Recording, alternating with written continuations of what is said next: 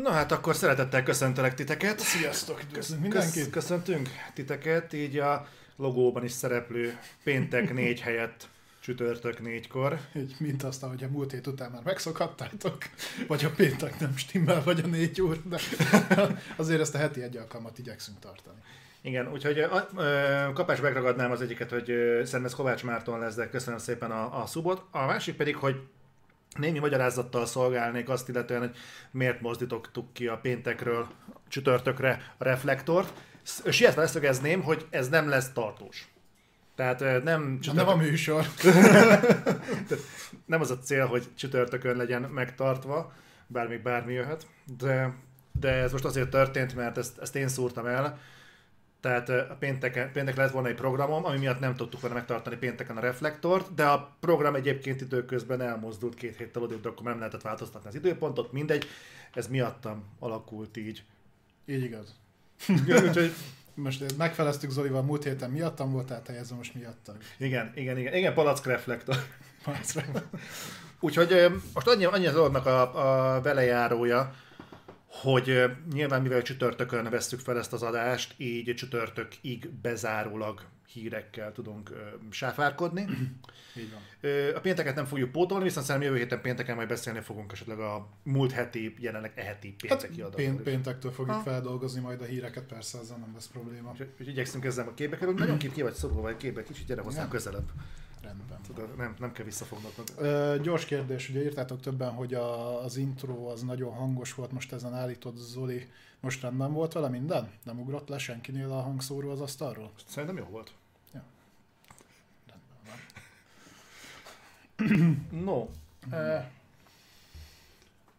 Ezt még megvárjuk. Aztán minden fasza volt, minden tetszett nektek. Jó, na, király. Oké. Akkor neki is ugrunk itt a dolgoknak. Itt egyébként mi is haladunk, ti ezt nem látjátok, de azon a listán, ami most itt van a hírekkel, egyre jobban tagolva vannak, úgyhogy én megragadnám az alkalmat, hogy élőadásban is megköszönjem neked. Egyrészt, hogy a híreket így összefoglalod, meg hogy egyre szebben tagolva vannak, ez az én munkámat is nagyban megkönnyíti, szóval köszönöm.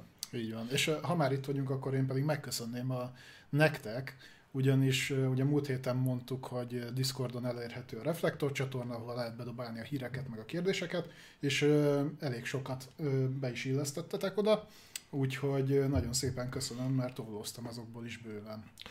Én meg egy másik dolgot is megköszönnék nektek, mielőtt még elkezdjük a dolgot, ugyanis én meg bőszen nézem a statisztikákat, és ez egy dolog, hogy a VOD csatornánkon a reflektoradásoknak a megnyitása az folyamatosan növekszik. Ez egy dolog, és ez is fantasztikus, és ezt is köszönöm. Viszont ami nagyon érdekes volt, hogy megnéztem a podcast felületen a megnyitási számokat, tehát ez úgy néz ki, hogy SoundCloud-ra van feltöltve, és onnan van átlinkelve Spotify-ra, tehát bárhonnan nyitjátok meg, az az érték növekszik, és most már ott tartunk, hogy egyes reflektoradások most már bizony-bizony lekörözik az Other Side podcasteknek a számait is. Nem mindegyiket, de már van, amit úgy elég rendesen beért, és le is hagyott, úgyhogy Ez nekünk egy nagyon hízelgő visszajelzés, hogy köszönöm szépen. Egyébként úgy neked is, mint nektek is. Na, és akkor menjünk is rá, megint ilyen platform, hogy látom, platform volt.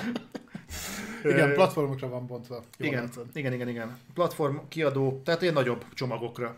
Persze megint az Microsoft és PlayStation, csak azért, hogy a konzolháborús receptorokat is triggereljük. Teljes elfogulatlansággal. Mint rendesen. No, kezdjük az első blokkal, mert ez nagyon izgalmas lesz. Microsoft. Itt látok egyébként egy olyan bontást, amiben közös halmaz lesz, de azt majd lehet megpróbálom én átkötni. Jó, akkor szerintem kezdjük is egy olyan dologgal, ami gyakorlatilag egy kiszivárgott információ, ami hivatalos volt, aztán a Micro megcáfolta, de olyan szempontból releváns nekünk, hogy az átkötés egy témához, amit a múlt héten tárgyaltunk ki.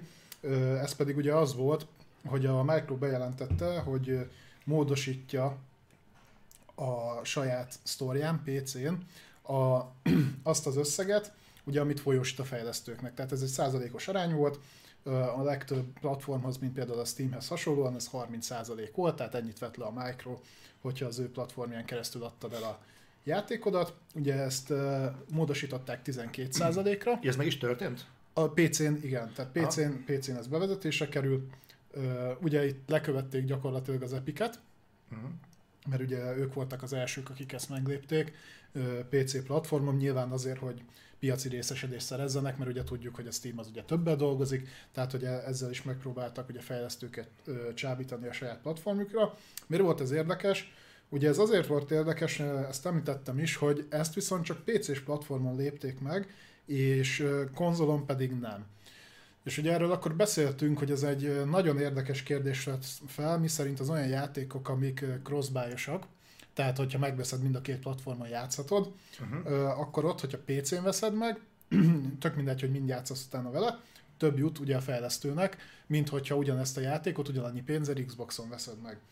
És akkor kikerült egy dokumentum, hogy több dolgot tartalmazott, mondom, a legtöbbet cáfolták is, de először nézzük meg, hogy mi állt benne. Az egyik az volt konkrétan ennek a dolognak az előkészítése, miszerint, hogy akkor egységesíteni fogják az egészet, és Xbox platformon is átállnak a 12%-os sávra, úgymond.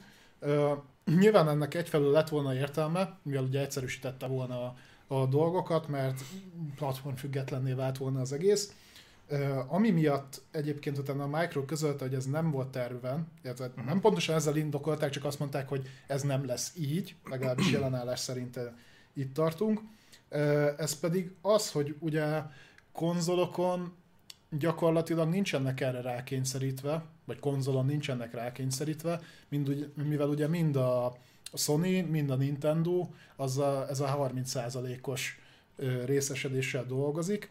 Tehát gyakorlatilag nem tudom, hogy mennyivel kerülnének azzal a piaci előnyben, sőt lehet, hogy inkább hátrányba kerülnének azzal, hogy ugye még kevesebb pénz. Ez így rosszul hangzik nyilván a fejlesztői szempontból, de azzal, hogy a Micro kevesebb lóvét húzna be ugye a vásárlások után boxon, akkor az a metodika, amit ő követ. Tehát ugye ez a Game Pass-es, ez az online, ez a digitális dolog, amire ők átálltak, nyilván ez ezzel egy kicsit szembe menne. Tehát érthető, az, hogy ez a piaci viszonyokat mennyire bolygatja meg, ezt még nem látom, de mindenképpen érdekes, meg kíváncsi leszek, hogy ha adott esetben mondjuk fejlesztők megszólalnak ezzel kapcsolatban, hogy ők ezt hogy látják. Tehát aki olyan játékokat ad ki, ami ugye mindkét platformon megjelenik, tehát jelesül cross-buy. Ez nem lehet, hogy azt előirányozza, hogy a Micro erősíteni akar a PC-s platformon. De ugye ez igazából számomra egyértelműen tűnik, aztán lehet, hogy csak béka perspektívából szemlélem az egészet, hogy konzolon ők az eladásokkal egyébként elégedettek, hozzá a számokat, legyenek azok bármekkorák, viszont a PC-s frontot mindenképpen erősíteni kell. Tehát nyilván egy Age of Empires az PC-n fog nagyot húzni. Gondolom, hogy lehet egy ilyen számítás a háttérben. Nyilván lehet. Ugye felvetődik a kérdés, hogy miért foglalkoznak ezzel annyira, mikor a kommunikáció élén a Game Pass áll, és ugye, hogyha van jelesű Game Pass Ultimate előfizetésed, akkor mondjuk miért vásárolnál mellette játékokat. Na ugye tudjuk, nagyon jól, ugye ez pont a múltkor te mondtad, hogy például hiába volt az Outriders benne 0. napon már Game Pass-be, ugye itthon az értékesítésekben tudunk róla, hogy jól fogyott. Tehát, hogy fizikálisan is sokat adtak el, vagy adott esetben gondolom, hogy akkor digitálisan is. Az, hogy PC-re ráerősít, az látszik, ugye ezt mondtuk a múltkor, hogy átdolgozzák a Windows Store-t, az nagyon ráfér. Mindig el szoktam mondani, hogy az Xbox app is azért nem működik teljes mértékben olyan jól, ugye Windows-on, vagy PC-n, mint amilyen jól ugye integrálva van a saját közegébe, ugye Xbox-on. Mondom, én itt erre leszek nagyon kíváncsi. Ugye nyilvánvalóan ez minket nem érint olyan szempontból, hogy a játékok árán nem fog változtatni, viszont fejlesztői szempontból felvethet ez egy érdekes kérdés. Én úgy tudom, hogy még nem nagyon szólaltak meg ezzel kapcsolatban, de biztos vagyok benne, hogy lesznek ilyen riportok. Ha lesznek, akkor azt szerintem úgyis beszélni fogunk róla. És akkor át is ugornék egy másik dologra, ami még benne volt ebben a dokumentumban, ami szintén cáfolásra került. Ez pedig az volt, ez a Stalker 2-vel volt kapcsolatos. A kiszivárgott dokumentumok szerint a Stalker 2-ről két információ volt. Az egyik, hogy a Micro 3 hónapos exkluzivitást vásárolt. Na, ezt marha gyorsan megcáfolták. érthető okokból. Már melyik részét, az exkluzivitás részét, vagy a 3 hónapos részét? Hát, ezt így egybe.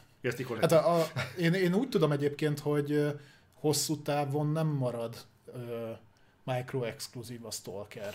Tehát én több mint valószínűnek tartom, hogy az multiplatform megjelenés lesz.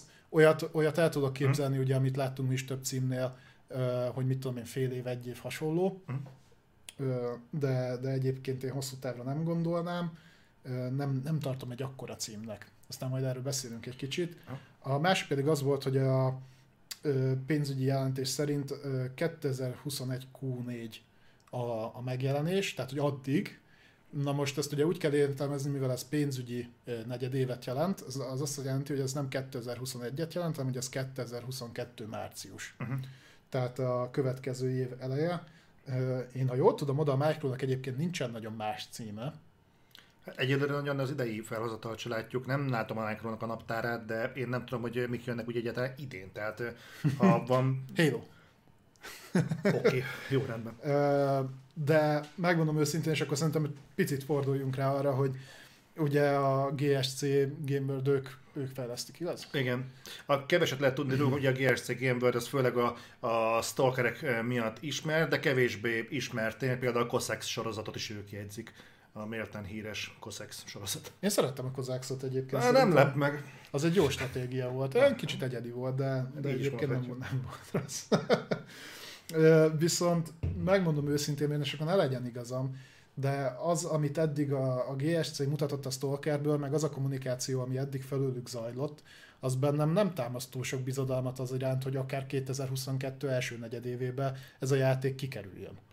Egyébként viszont valamennyire autentikus, hogyha utána gondolsz, akkor a Stalker első részének is a demója az olyan tech demót tartalmazott, amit végül nem implikáltak a játékban. Tehát ugye az időközben kiderült, hogy ez a gameplaynek tűnő valami, ami kijött, az nem a játékból van, hanem az egy nem pre-render, de inkább egy tech demo, egy render, vagy engine demo talán. Vertical slice. Annál kicsit kevesebb.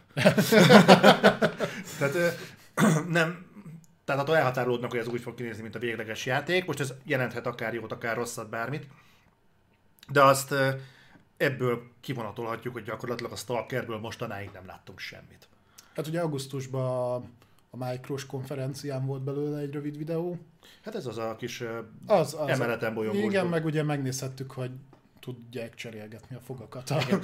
Hát igen, ez semmi. Ugye erről az emeleten bolyongós dologról kiderült, hogy ez nem gameplay, tehát abszolút nem gameplay, semmi köze nincsen hozzá, tehát tekinthetjük úgy is, hogy igazából nem látunk belőle semmit. Az a fog cserélgetős dolog, ezt meg szerintem mindenki el akarná felejteni, aki valaha látta. Abszolút. Úgyhogy tekintettel arra, hogy ebből kiindulva ugyanannyit tudunk a Stalker 2-ről, mint akár a Bright Memory Infinite-ből, akár mondjuk bár abban legalább láttunk nagyjából a gameplayt, vagy legalább elkóstolhattunk. Tehát gyakorlatilag semmit nem tudunk a Stalker 2-ről ennél a pontnál. Úgyhogy én megmondom őszintén, én szinte biztosra veszem, hogy idén ez a játék nem fog megjelenni, és nagyon-nagyon meg lennék lepve, ha a Q4-es tartományban ez a játék megjelenne. Vagy ha mégis ennyire előre haladott állapotban van, amit mondom, én végtelenül kétlek, akkor ennek ott kéne lennie az E3-on. Nem, hát ez, na pont erre akartam utalni, hogy ugye mikor a fogcserélgetős demót mondták, akkor mondták, hogy nem nagyon tudnak mit mutatni. Tehát konkrétan azért mondták, hogy azért mutatják ezt, mert nagyon szívesen megmutatnák a játékot, de nincsen olyan állapotban. És én is arra tudok gondolni egyébként, hogy amennyiben az E3-on kapunk gameplayt, és itt most nem cinematic trailerre gondolok, mert ugye azt össze lehet rakni. Csak ugye az nem nagyon mutat semmit. Abban az esetben, hogyha kapunk egy jobbfajta gameplayt az E3-on, akkor én valószínűsítem, hogy ez a játék meg tud jelenni idén, vagy legkésőbb a következő negyedév elején, de ha el fogják mismásolni, vagy valami hasonlóan bugyuta a dolgot fognak mutogatni belőle, mint ugye az ID Xboxon, akkor ezt szerintem nyugodt szívvel el lehet még tenni.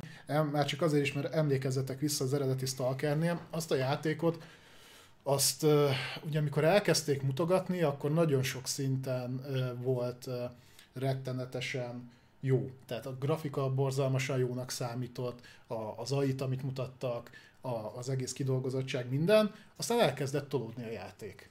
Eltolták 1 évvel, utána eltolták 2-vel, és azt hiszem, hogy valahol nem akarok teljesen hülyeséget mondani, de szerintem egy jó 2-3-4 évvel az eredeti megjelenési dátum után jött ki, nagyon sokat csúszott, és ugye mire már megjelent, addigra már nem nézett ki olyan jól, már voltak más játékok, amik ezek nem tudták. Az AI mondjuk nem volt rossz, de mondjuk technikai problémákból borzalmasan sok volt benne, tehát az rettenetes volt.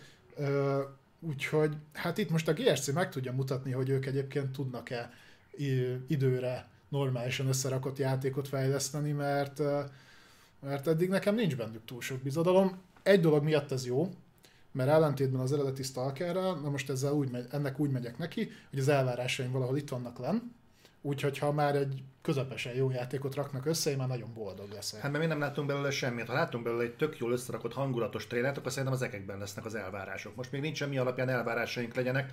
Pont egyébként az itteni streamek kapcsán realizáltam azt, hogy nagyon sokan vannak, akik nem látták még a Bioshockot, nagyon sokan vannak, akik nem látták még a Mass Effectet. Na most, hogy ebből a nézőpontból indulok ki, akkor szerintem ma már magabiztosan mondhatom, hogy a fiatalabb játékosoknak semmi kötődésük nincsen a Stalkerhez. Jó közelítéssel lehet ezt mondani. Nekik a Stalker 2 sok mindent nem fog mondani, talán, hogyha majd látni fogják, hogy mi is ez. Igen, abszolút, tehát... Pont egyébként nálad egy pár streambe vettem észre, tehát jelesül pont a Bioshock streambe, ugye amikor aztán meg lett az is kérdező, hogy a Bioshockkal játszottak-e a nézők, vagy adott esetben a Mass Effect-tel, és hát az úgymond kvázi fiatalabb generációnál ott azért ezek sok embernél kimaradtak. Igen. Tehát egy Stalker mondjuk adott esetben most egy 20 éves gamernek már nem mond annyit. Nem. Sőt. De mindegy, szóval... Ezzel ugye el lehetne majd filózni, csak ugye nagyon off-topic lenne ez a Stalker 2 szempontjából. De azért itt látszik, hogy itt amikor például a Micro ugye kimondta, hogy 2021, ugye a trailer végén, hogy Stalker majd 2021-ben, az inkább jelent pénzügyi 2021-et, mint naptári 2021-et. Ebből a megközelítésből lehet, hogy egy másik platformholdernek az ígéreteit is érdemes rugalmasan kezelni. Hát bár ugye ott meg a launch window-val nincsenek nagyon megbarátkozó. Ők jó nagyra nyitották azt az ablakot. Úgyhogy ráérnek. Jó, hát erről beszéltünk egyébként ugye adás előtt, hogy a Micronak most már nagyon kéne egy nagy win. Tehát, hogy igen. Gyakorlatilag idénre neki mi van? A Halo. Tehát a Halo-nak nagyon-nagyon oda kell tennie magát. Pont ezt beszélgettem itt valaki mással, hogy a Micro valószínűleg az E3-ra nagyon sok ígérettel fog készülni. Mert szükségük is van rá. Tehát jelenleg, amitől ugye hangos pillanatnyilag a Next Gen éra, a jelen generációs éra, az év végén a Demon's Souls volt, és most jelenleg a Returnal, amire már most úgy hivatkoznak sok helyen, hogy az év egyik legnagyobb meglepetése. És valószínűleg ez meg fog maradni év végéig is, tekintve, hogy most már az év felénél tartunk szépen lassan. Ehhez képest volt a Micronak egy médiumja, ami nem volt rossz, de megmondom őszintén, én már most nem emlékeztem. Tehát elkezdtem összeszedni a Micronak a címét, és nem emlékszem már a médiumra. Hát ez ilyen Seuna kategória, tehát ez a AA. Igen, de a Seunának mondjuk szerintem erősebb volt a története. Ez se volt rossz, de olyan... De oké, tehát nem volt ezzel probléma, csak olyan semmi extra. És ami mondjuk még exkluzívként eszembe jut, hogy valami olyasmi, ami nekem többet jelentett volna Xbox-os krémként, mint bármilyen más platformként, az az Outriders. Ami megint az év egyik legje, csak nem ugyanazon a spektrumon. Tehát nekik az E3-on rohadtul meg kell mutatniuk, hogy miért érdemes Xbox tulajnak lenni, és szerintem szarásig leszünk bejelentésekkel. Én nagyon remélem. Most minden adott, ugye nagy platformhorderek közül ők lesznek ott úgy legjobban jelent. Tudom, hogy ki lesz a Nintendo is, de ugye nekik kisebb szokott lenni az E3-as megjelenése, a Sony nem lesz ott, tehát a Micronál minden adott egyébként, hogy nem is tudom, 2 éve beszéltünk róla, amikor ugye szintén ugyanilyen helyzetben voltak, akkor az ugye nem jött össze, de most megint minden adott. Én várom egyébként a Micro konferenciát nagyon. Nagyon, én is. Egy kérdés miatt tovább lépnénk. E3-ra, itt már felmerült korábban, hogy csináljunk egy hívós játékot? De nem tudom mire, hogy igazából mi a cél? Az, hogy túléljük az E3-at szárazon, vagy hogy ne éljük túl az E3-at? Figyelj, szerintem ha nem akarod túlélni, akkor iszunk, hogyha valaminek a megjelenését vagy átolják, vagy nincs dátum. Akkor olyan 10-15 percig fogjuk bírni szerintem. Tehát a konkrétumok nélküli. Valami van? Hát, hogyha mit tudom, jön egy trailer, és nem látsz dátumot, hogy mit tudom, ennyit látsz, hogy coming soon, vagy 2022. Summer, meg mit tudom. Igen, vagy hogyha van egy olyan, amiből már van megjelenési dátumunk, de azt eltolják. Oké, akkor konkrét dátumhoz tudnánk kötni, de akkor iszunk, vagy akkor nem iszunk? Hát ezt még kitaláljuk, okay, attól függ, hogy hány konferenciát akarsz, mert hogyha csak egyet, akkor nincs. Annyit meg szerintem kihúzunk. Ezért már a detoxból folytatjuk. Mondjuk gondolkodtam rajta egyébként, hogy így ugye, hogy a Konami is kiszállt, erről majd beszélünk, gyakorlatilag ugye a nagy konferencia, ami közvetítés, vagy közvetíteni lehetne, az ugye a Micro-i, azt szerintem mindenképpen. Nem tudom, hogy a Capcomnak milyen lesz a jelenléte, azt tudom, hogy kint lesznek, de ők aztán nem szoktak külön tartani. Szerintem sem. A Square nem tudom, hogy mit fog tudni megmutatni. Mondjuk náluk ugye sokáig úgy nézett ki, hogy lenyomtak egy 40 perces összevágott videót, azt szerettem, mikor kimentek a színpadra, azt annyira nem. A fele Final Fantasy témájú. Ubisoft, azt majd meglátjuk. Hát azért, hogy bejelentenek egy új Assassin's Creed-et, azt azért jó lenne tűz közelből látni. Igen, az EA az ugye nem lesz kint, gondolom, vagy ha lesz, akkor még biztos megint egy nappal előtte nyomja az EA Play-t. Nem tudom, hogy lesz-e bármi címük, ami érdekes. Annak még utána kell néznem, és nagyjából ennyi. Tehát ugye a Bethesda konferencia idén nem lesz külön. Hát a szervesen ott lesz az Xbox standon. Az nem baj. Jó, menjünk tovább. Ez az E3-ra úgyis vissza fogunk térni, ahogy hát odáig még előre fogunk róla beszélni, és egyébként ugye nyilván majd ott is ott leszünk. Micro, akkor menjünk tovább a Micro-val, és akkor ha már játék megjelenésekről beszéltünk, beszéljünk egy kicsit azokról a játékokról, amik egyébként majd úgy jönnek. Az egyik az a Fable. Most azzal kapcsolatban ugye volt egy új bejelentés, ami igazából nem egy egetregnető bejelentés, mert szerintem ezt eddig is mindenki nagyjából sejtette, de azért most már be lett jelentve hivatalosan, ez pedig az, hogy az új Fable a Forzának az engine-jén fog futni. Uh-huh. Tehát ugyanazon, amin a Motorsport meg a melyik a másik? Horizon? Igen. Az ugyanaz az engine volt? Szerintem az ugyanaz az engine, persze. Őszintén meg lennék lep, hogy a kettő ugyanazon futna, de lehetséges, hogy így van. Szóval azon fog futni, miért jó ez és miért nem annyira jó talán. Az egyik az, hogy ugye szerintem grafikailag egyébként az engine az marha jó. Hmm. Tehát aki játszott PC-n vagy boxon a Forzával, főleg a Horizon, de ugye a Motorsporttal is. Például ugye a Motorsport, azt hiszem a Motorsport 7-tel demozták a One X-et.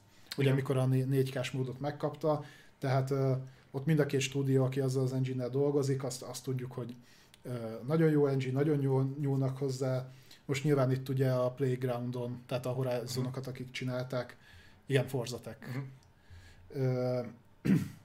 Ugye ők dolgoznak rajta. Ami bizakodásra adott ott, hogy a nagy nyílt területeket az engine nagyon jól kezeli. Ami annyira nem a bizakodásra adott ott, és akkor az majd a fejlesztőkön fog eldőlni, az az, hogy alapvetően ez nem egy RPG-re lett írva. És ugye ezt már láttuk, hogy amikor olyan engine-t húznak rá, olyan műfajra, ami nem arra lett kitalálva, jelesül Frostbite és a Mass Effect Andromeda, valamint a Dragon Age-nek az esete, akkor ugye ebből van azért küzdködés rendesen. Uh-huh. Tehát ott a túlokat át kell szerkeszteni, ott van vele bőven munka, az nem olyan egyszerű, hogy akkor most kocsi helyett berakunk egy lovagot, vagy bármit.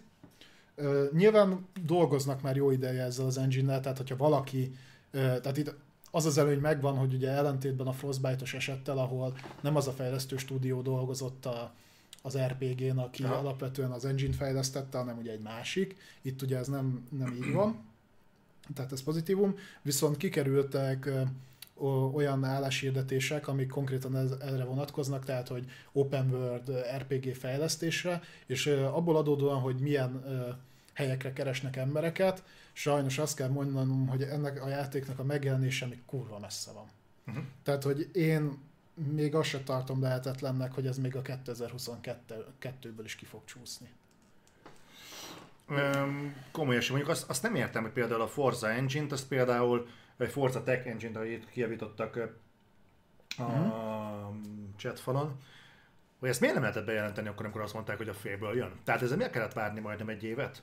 Nem tudom. Szerintem úgy voltak vele, hogy ez így természetes. Tehát nem igazán van szerintem a Micronál nagyon olyan engine, amivel így tudtak volna dolgozni, meg hát adja magát, hogy a forzás csapat forzás engine-t használ. Ez világos, csak mondjuk pont ezért, mert annyira adekvát a dolog, hogy nem nagyon értem, hogy ezt nem érdemlelhetett akkor, amikor a félből leleplezték.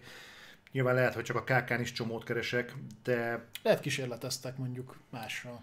Ez annyiból mondjuk kifejezetten izgalmas, hogy mondjuk ha olyanál, mondjuk ennyire kezdeti stádiumban vannak ezek a játékok, ja, akkor a többi játék mondjuk milyen állapotban lehet.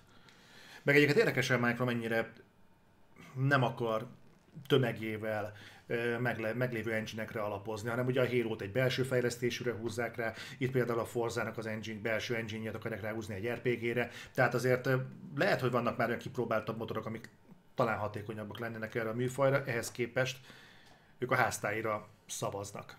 Hát adná magát mondjuk az Unreal 4. Igen, nem tudom az Open World-öt egyébként, hogy tud közelni.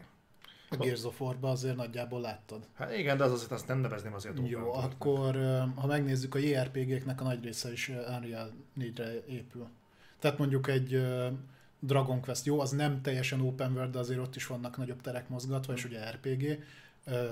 Vagy ott van a... gyorsan akartam mondani, ami most fog szeptemberben megjönni, Tales of Arise, az is Unreal Engine 4. Uh-huh.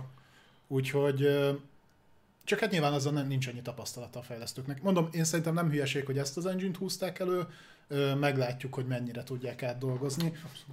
Maga a trailer, ugye, amit kiadtak, nyilván ez egy cinematic trailer volt, ott a hangulata a régi félből játékoknak átjött. Én nekem tetszik, hogy nagyon úgy néz ki, hogy ez inkább az első két részre fog hajazni, nem a harmadikra, így settingbe, tehát ez a abszolút high fantasy köntös, ugye nem ez az iparosodott dolog, ami a Fable 3-ban volt, meg nyilván üdítő lesz látni, hogy hogy nyúl hozzá egy új csapat, tehát a Lionhead azért ott a vége felé már kicsit belefáradt, vagy nem is tudom, Molino már nem volt az igazi, láttuk, hogy gyakorlatilag miután elvesztette a stúdióját, már nem is nagyon tudott összerakni semmi értelmeset. Tehát örülök ezeknek a dolgoknak, egy problémám van vele, hogy még, és akkor majd itt kell, hogy a Micro megcáfoljon az E3-on, nem látom, hogy ezek mikor fognak jönni. Ami nekem azért fura, mert ugye a Micronak erős volt a kommunikációjában az, hogy nagyon sokáig fenn akarja tartani ugye a cross-gen megjelenést. Uh-huh. Tehát, hogy neki az új játékai is, ugye Halo Infinite, gondolom a Fable is, Forzák, minden jön az előző generációra, csak amikor mondjuk egy, most maradjunk a Fable-nél, ha mondjuk jön 2023-ba, azt nem tudom, hogy fogják megoldani, hogy ez normálisan tudjon működni. Nyilván az engine működött a régi generációs konzolokon, de azért ugye ezt tudjuk, hogy amikor így kell fejleszteni, az vissza tudja fogni a kreativitást rendesen. Hát igen, és főleg azt nem tudom, már az Xbox kommunikációban ez úgy hangzott el, hogy a saját belső címeik lesznek cross-gen léptékűek. Nekem valamiért ez visszhangzik, aztán lehet, hogy ezt csak én láttam bele ebbe a kommunikációba. Hát ez például az. De kiindulva abból, hogy az idénre tervezett Battlefield 6, az már célzottan next-gen platformokra fog érkezni, vagy jelen generációs platformokra fog érkezni. Ez azt jelenti, hogyha egy Battlefield 6 úgy gondolja, hogy év végén már el lehet felejteni az előző generációt, akkor talán a Micro is szépen lassan, az Xbox pontosabban, mindig összemosom a kettőt, szépen lassan elhagyhatja az előző generációt, így maga mögött. Na most kiindulva abból, hogy az Xboxnak a belső fejlesztési címei legkorábban év végén érkezhetnek meg, ez azt jelenti, hogy ez a kommunikáció, hogy a belsős játékok majd támogatják az előző generációt is, ez pont azt mutatja, hogy ez nem igaz. Itt közben cseten írták, ugye a Taksera Junior írta, hogy elvileg a Halo-n kívül semmi nem jön last genre, viszont hogyha ez meg így igaz, akkor meg nem tudom, hogy miért kommunikálta ezt így a Micro, hogy ez nem így lesz. Ebből gondolom azt, hogy szerintem nem a saját címeikre értették, hanem minden másra, ami fölkerül Game Pass-be. Na jó, de hát azokra meg olyan nagy befolyásuk nincs. Hát tudom, de lehet, ők látták előre, ezek cross-gen címek lesznek, úgyhogy mi támogatjuk a cross-gen-t. Igen. Nobeca írta, hogy ugye behúzták a Bethesdával együtt elvileg ugye az itteket, meg a Creation Engine-t is. A Creation Engine-t én nem erőltetném semmire.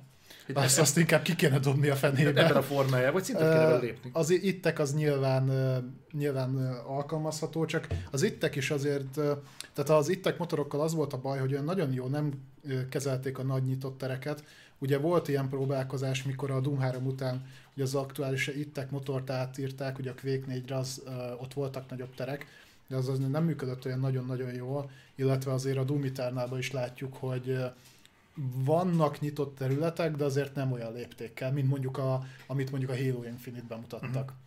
Aztán az is egy jó kiindulási alap lehet, hogyha össze tudják kalapálni azt az engine-t. Rage 2. Igen. Az szép nagy területeket közölt. Jó volt az. Oké. Ott más gondok voltak. Igen, nem azt mondom, hogy nem feltétlenül lehet arra használni, csak hogy alapvetően ugye nem arra lett kitalálva. Tehát mondjuk ott érthető. De igazából így ennyi. Viszont, hogy pozitívum is legyen. Igen. Ez egy olyan hír, amit egyébként múlt héten dobtatok be nekünk, hogy az IO Interaktívról beszéljünk egy pár szót, csak szerintem ez megint egy olyan hír volt, ami pont a reflektoradás kezdetekor csúszott be. Valahogy úgy, igen. Úgyhogy valószínűleg akkor nem tudtunk erről beszélni, hogy sorry, de most ízelítőt kaphattok arról, hogy jövő héten milyen lesz múlt hét pénteki hírekről beszélni. Oké. Szóval IO Interaktív, őket a Hitman szériáról ismerhetitek, ugye nemrég jelent meg a Hitman 3, tehát azt hiszem valahogy karácsony környékén, január. Ami egyébként a Hitman sorozatban azt mondták, hogy eddig a legnagyobb bevételt termelte, én kicsit megúszósnak érzem azt a fajta, ugye a Hitmaneknél nyomatták ezt az epizódikus megjelenést, viszont ugye a 3-nál is az volt a baj, vagy szerintem az volt a baj, nem a játékkal volt a baj, nem nagyon volt benne tartalom. Védekeztek azzal, hogy hogyha megvolt az előző nem tudom hány rész, akkor ezt a pályát, meg azt a pályát át tudtad húzni. Azt hiszem, ez volt a lényeg. Mindegy, ami a lényeg, hogy mivel az jól termelt, ezért el tudtak kezdeni új dolgokba is. Jelenleg 3 dolgon dolgoznak. Az egyik az a Hitman 3-nak nyilván a folyamatos tartalomfrissítései, a másik az egy 007-es játék. Szerintem GoldenEye óta nem volt olyan nagyon nagy James Bondos játék, ami nagyot ment volna, de... És ha jól tudom, ez nem fog kapcsolódni semmilyen franchise-hoz. Tehát a filmekhez, nem? Semmihez, tehát teljesen nulláról felépített ügynököt fogunk kapni. Ha nagyon-nagyon genyó akarnék lenni, akkor azért, mert elég komoly problémája van az IO Interaktívnak a modellezés. Jó, görény vagyok, tudom. És ami végül is Micro szempontból érdekes, hogy van most egy díjük a Microval, és elvileg Xbox platformra fejlesztenek egy sárkányos játékot. Tehát konkrétan Project Dragon néven fut.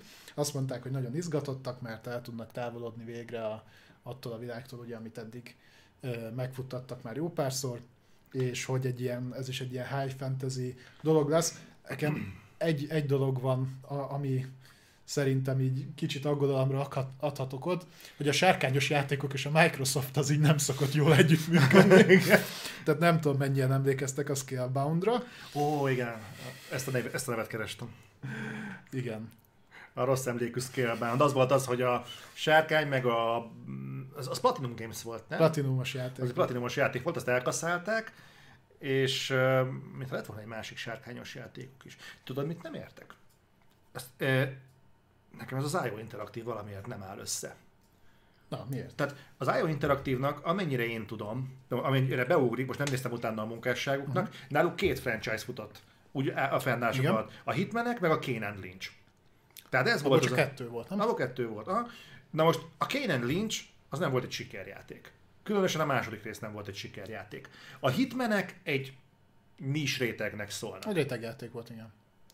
Most hirtelen megkapták a James Bond jogokat, most hirtelen, hogy ami szupportálják ugye a Hitmant, oké, és most van egy exkluzív díljuk a Microval. Értem az utóbbit, de nyilván a Micro összeszed mindenkit, akit lát maga körül, hogy játékot fejleszten, nincs is ezzel gond, de miért látnak hirtelen ekkora fantáziát az IO Interaktívban? Tehát én nem tudom ezt hova rakni, ha csak nem az igazolja ez, hogy tényleg annyira kevés kompetens fejlesztő csapat maradt a piacon, hogy tényleg abból cseresznyéznek, aki maradt. Szerintem ez lehet benne, tehát ugye nagyjából elrendeződtek a viszonyok, tehát maradtak a first meg second party stúdiók, van néhány third party, mint például az IO Interaktív, aki még elérhető, és mondjuk magasabb minőségű játékokat is gyárt. illetve ezen kívül ugye vannak a nagy kiadók csapatai, tehát ugye tudjuk, hogy a Square-t nem tudták behúzni, ott ugye megy jobbra-balra a dílelgetés, tudjuk, hogy a Capcom az szintén most erősebb lábakra állt ugye a Monster Hunternek a sikere alapján, úgyhogy mennek szerintem ezek a dolgok, és a többi fejlesztő stúdiót meg szerintem behúzta a THQ Nordic. Ja. Mert ők tudod, hogy mennek az utcán, így elbotlanak egy fejlesztő stúdióba, és hát te ki vagy? Hú, te csináltál 22 éve egy ilyen nis játékot? Jó, köszönöm. Jelen valaki feladás előtt THQ Nordic, hát mi fejlesztő csapat mennyiség? Micro behúzná egyébként, ott vannak jó címek. Például ott a Gothic. Vagy a Spongyabob. Egyébként de... fogok egy ilyet csinálni, és számoljátok össze, hogy a reflektoradásokat hányszor hangzott el a Gothic. Én igyekszem mindig megemlíteni. Köszönöm. Főleg mióta tudjuk, hogy ugye összerakták rá az új csapatot és készül gőzerővel. Úgyhogy ott van a pár Piranha Bytes is, csak ők most nem Gothicot fejlesztenek, hanem volt az utolsó játékuk, Alex, talán annak a folytatását csinálják. Alex 2? Az Alex 2-t. Na, de jó. Csak ők kezdenek kifutni a szuszból, mert már a Risen 3 sem volt erős, az Alex 2 meg teli volt buggal. Ez a német játékfejlesztés az ilyen esetleges. Értem. Jó. Jó, menjünk rá egy nagyon érdekes, szerintem nagyon érdekes témára. Itt még be akarod dobni azt, amit így felírtál pluszban? Igen, de azt majd ennek kapcsán. Ja, jó. Mert szerintem ez egy rém érdekes dolog lesz. Jó, akkor ugorjunk platformot. Igen, ugorjunk platformot, a PlayStation területtel fogunk beszélni, és ez kapcsolódik egy korábbi reflektoros beszélgetésünk, aztán 2-vel ezelőtt. Uh-huh. Amikor is arról volt szó, talán emlékeztek rá, hogy az Xbox 10 milliárdért, hogyha jól tudom, igen, gyakorlatilag zsebre tenni a Discordot. Akkor gyakorlatilag ment az Xboxnak a tiltás, hogy akkor ők így a Discord nem szeretne ennyire elköteleződni. Nem tudjuk, mi volt a háttérben, azt tudjuk, hogy elkezdődtek a tárgyalások, aztán egyszer csak félbeszakadtak. Ezért sem akarok én se konkrétumokba belemenni, csak azt tudjuk, hogy nem lett a válasz, hogy ez most miért történt, mert stílusbeli gondok voltak, az ajánlattal volt a gond, vagy valami olyas... Tehát van rá egy kontál. Igen, ezt meg tudjuk beszélni, ez egy nagyobb bugyornak a része, én úgy gondolom. A lényeg, hogy a mostani hír, hogy a PlayStation fogta magát, és azt hiszem 10%-kal. Részesedést vásárolt. Igen, de kisebbségi tulajdonjogot vásárolt a Discordban, és ezzel egyidejűleg Jim Ryan bejelentette, hogy 2022 elején a Discordot integrálni fogják a PlayStation 5 ökoszisztémába. Mi volt ennek a hír? Teljes PlayStation ökoszisztémába, tehát PS4-en is elérhető lesz. Na, még faszább. Mielőtt ennek a hírnek a kivesézésébe belekezdenénk. Miért érdekes az, hogy Discord integráció kerül a PlayStation rendszerekbe? Én amennyire a saját szempontomból látom, gyakorlatilag kapunk egy olyan nem esetleges, hanem egy ténylegesen működő kommunikációs rendszert, ami átjárhatóságot biztosít a PC-s, hogyha a PlayStation egyébként engedi, elvileg átjárhatóságot biztosít a PC-s felületek között is. Tehát PC és PlayStation között, illetve PlayStation 5 és PlayStation 4 között. Tehát ez egy ilyen szép cross-platform megoldás, és például az olyan hevenyészet megoldásokat feleslegessé teszi, mint amiben mi néha bele szoktunk futni egyébként multizásnál, Facebook Messengeren keresztül. Például Messengeren keresztül zajlik a VoIP, és egy másik csatornán keresztül meghallgatod a játékot. Aki próbálkozott hasonló, ez kurva szarul szokott kinézni általában, de sajnos előfordul, hogy ilyenekre szorulunk. Igen, most crossplay-nél ugye. Igen, na most itt ezt például teljesen feleslegessé tenni, mert meg lehetne oldani, elvileg, hogyha ez a cél, hogy Discordban be tudod állítani ugyanazon a rendszeren belül a chatet, az egész kommunikációt, egyébként meghallod a játékot, egymáshoz képest bekalibrálod a hangot, és faszán működik az egész. Ez nagyjából a Discordos rész, és akkor kérlek térjünk rá magára a hírre. Hogy... Hát igen, gyakorlatilag ez volt a hír, itt inkább szerintem menjünk bele abba, tehát találgassunk, meg legyünk gonoszak, mert azt szoktuk gyakran, hogy miért lehetett az, hogy eldobták azt a díjat. Tehát azért ízlelgessük, 10 milliárd dollárról volt szó. Ez idestova több pénz, mint amennyit a Micro a Bethesdáért adott. A ZeniMaxért, bocsánat. Tehát az, hogy a Discord úgy döntött, hogy neki ez a pénz nem kell, úgyhogy egyébként nagyjából a piaci értéke ilyen 7 milliárd dollár között van, annyira értékelik. És tudjuk, hogy veszteségesen működik, ugye erről beszéltünk a múltkor, dinamikusan növekszik, de veszteséges. Mégis miért lehetett az, hogy úgy döntöttek, hogy nem kérnek ebből, hanem úgymond piacra viszik magát a Discordot. Na most az én konteóm az, hogy ennek közel lehet ahhoz, amit a Micro csinálta a Mixerrel. Hogy ugye az is így kezdődött, hogy brutál nagy pénzért megvettek egy szolgáltatást, azt beleintegrálták a saját ökoszisztémájukba, belenyomtak még több pénzt, viszont nem jöttek a számok, és utána úgy, ahogy van, kicsapták az egészet. Tehát, hogy így ment a kukába. Na most ez nem is történt olyan régen, és jól mutatja azt, hogy egyébként a Micronak ugye az az előnye, hogy úgymond végtelen plusz egy pénze van, az olyan szinten hátrány is, hogy amikor ő úgy látja, hogy egy szolgáltatásra nincsen szükség, akkor megteheti gond nélkül, ugye függetlenül attól, hogy mennyi pénzt tölt bele, hogy kidobja a kukába. Tehát szerintem egyébként ez lehet az egyik fő oka annak, hogy így döntöttek.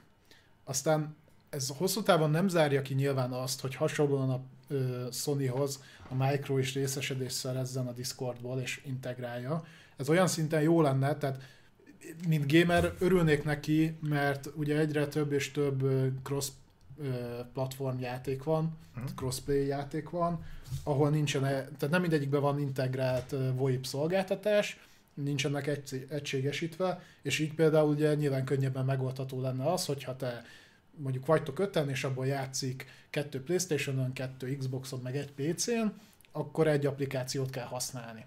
Ami mondjuk minőségben is olyan, mert ugye nyilván PlayStation-on belül tudod használni a saját szolgáltatását, de azért az hagy maga után kívánnivalót. Xboxon szintén. Tehát én nem... Annak örülök, hogy PlayStation-be ez bekerül, aztán majd meglátjuk, hogy hogy alakul tovább. Én szerintem a döntés mögött ilyesmi van, mint amiről beszéltem. Nem tudom, te hogy látod ezt? Nekem van erre egy hipotézisem, és egy hírem.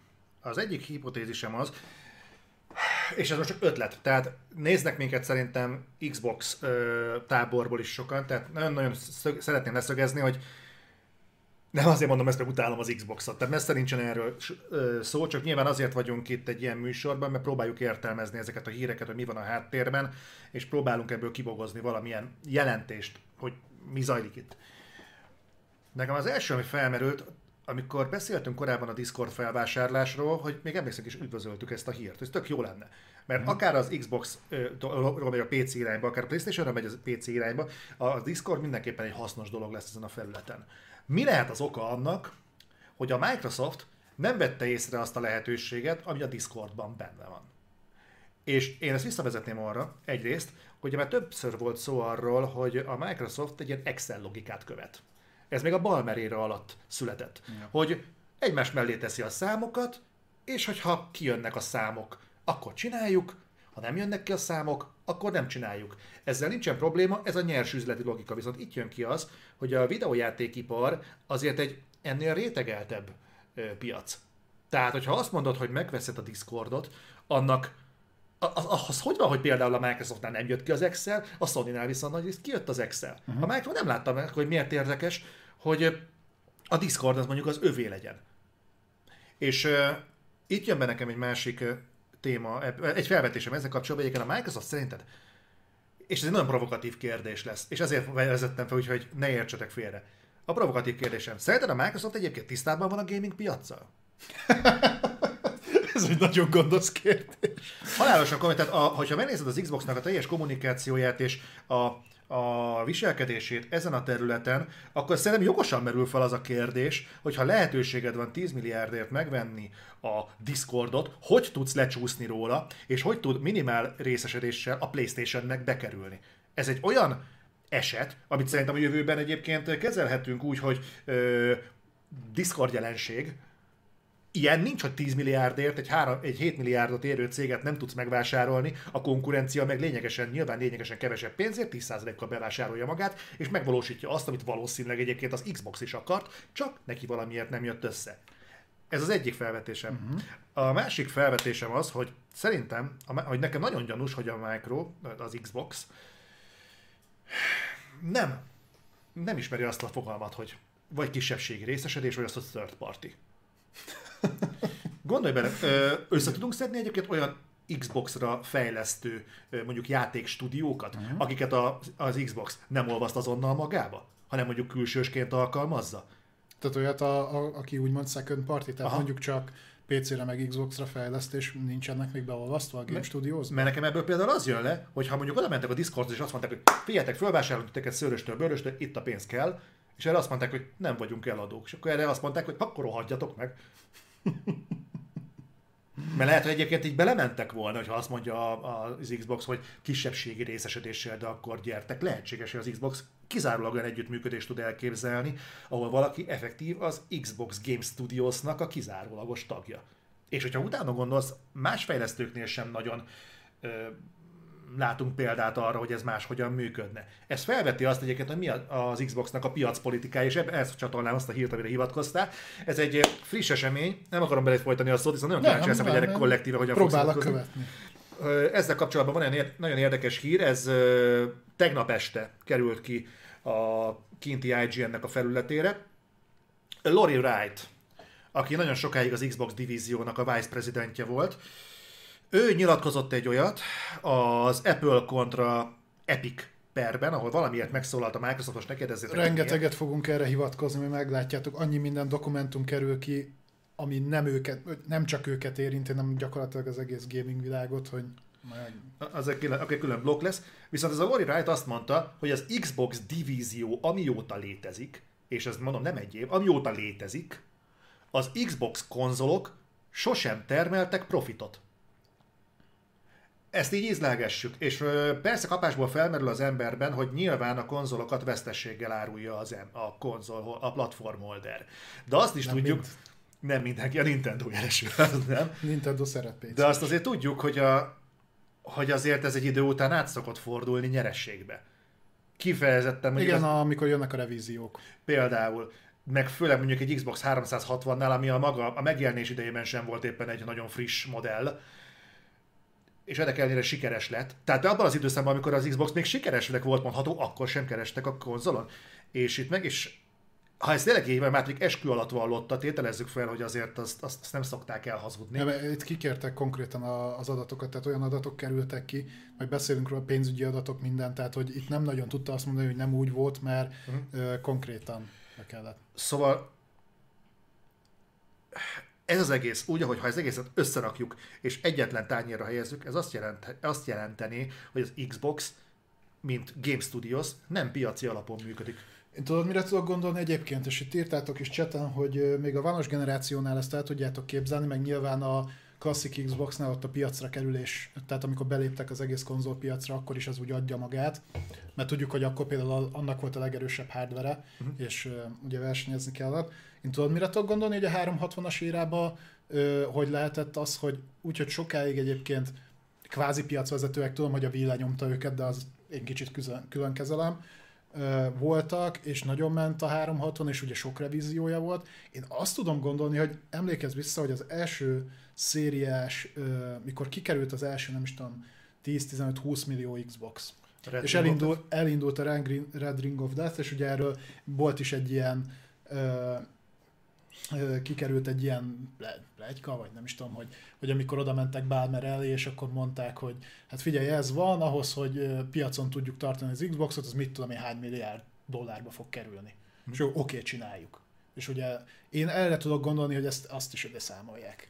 Tehát, hogy abba a költségekben, mert ott ugye nagyon-nagyon brutális pénzt kellett nekik erre elkölteni. Nem tudom, hogy ezt mi árnyalja, lehet egyébként, hogy ebből fakad ez, lehet, hogy ez nincsen benne. De figyelj, tegyük fel, mondjuk 2 milliárd dollárba került az egész. Legyen mondjuk 3 milliárd dollár. 10 év alatt ez nem jött vissza.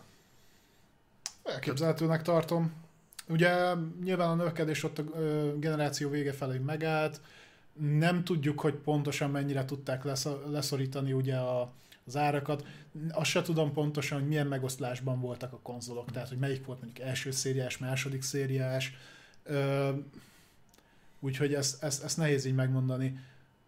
Nyilván önmagában ez olyan szinten nem mond sokat, hogy most már ott tartunk, hogy ugye a Sony is ugyanígy csinálja, ez náluk sem volt mindig így, nyilván rákényszerültek. Hát a Nintendo-ról meg tudjuk, hogy ők a 16 éves Tegra chipet is 600% haszonnal árulják nem tudom hány év után, tehát, de nem hibáztatom őket sem, mert az emberek veszik, mint a cukrot. Tehát, hogy miért adná olcsóbban, ha el tudja adni ennyiért. Tehát nem is tudom, szerintem nem a Switch Mini, hanem a nagy Switch, tehát az még mindig valahol van, vagy a Series S, meg a Digital PlayStation 5 árába konvergál. Egy fillért nem csökkent az ára, igen. Hát mint ugye náluk ugye a játékoknak az ára sem szokott csökkent. Nem, sőt aztán most nőtt az ára a Switchnek.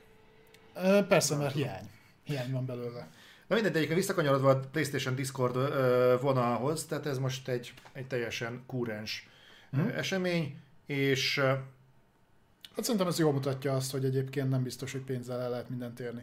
De én azt látom egyébként, hogy megindult egy folyamat valahol az előző generáció közepetáján, amikor így elkezdték egy irányba lökni a boxot, és akkor ott jól elkezdtek jól csinálgatni dolgokat. Ugye amikor kinevezték Phil Spencer-t, meg ment a digitális átállás, azt próbálták hangsúlyozni, amiben erősek, és egyébként ezt át is vitték a jelen generációs kommunikációnak az elején, de szerintem ott nagyjából a tavaly augusztusi konferenciával megint földbe állították magukat. Az, hogy ennek mennyire volt ahhoz köze, hogy a Covid miatt tolódott egy csomó dolog, az megint más, de simán el tudom képzelni, hogy ennek is közben hozzá. Tehát, hogy most megint egy picit megtorpant. Mondom, ezt beszéltük is, ezért várjuk az E3-at, mutassák meg, hogy ez nem így van. Igen. Úgyhogy én drukkolok, abszolút, hogy így legyen, csak mondom, ezek a jelek, ezek olyanok, hogy ezeket nehéz nem észrevenni, hogy az ember tőle nyitott szemmel jár, és... Na mindegy. Jó. Menjünk tovább, akkor én lehet, hogy egy picit megcserélném azt a két hírt, ami most jön, mert az egyik az talán ide vág félig-meddig. Van Xbox-os érintettség is. Látom.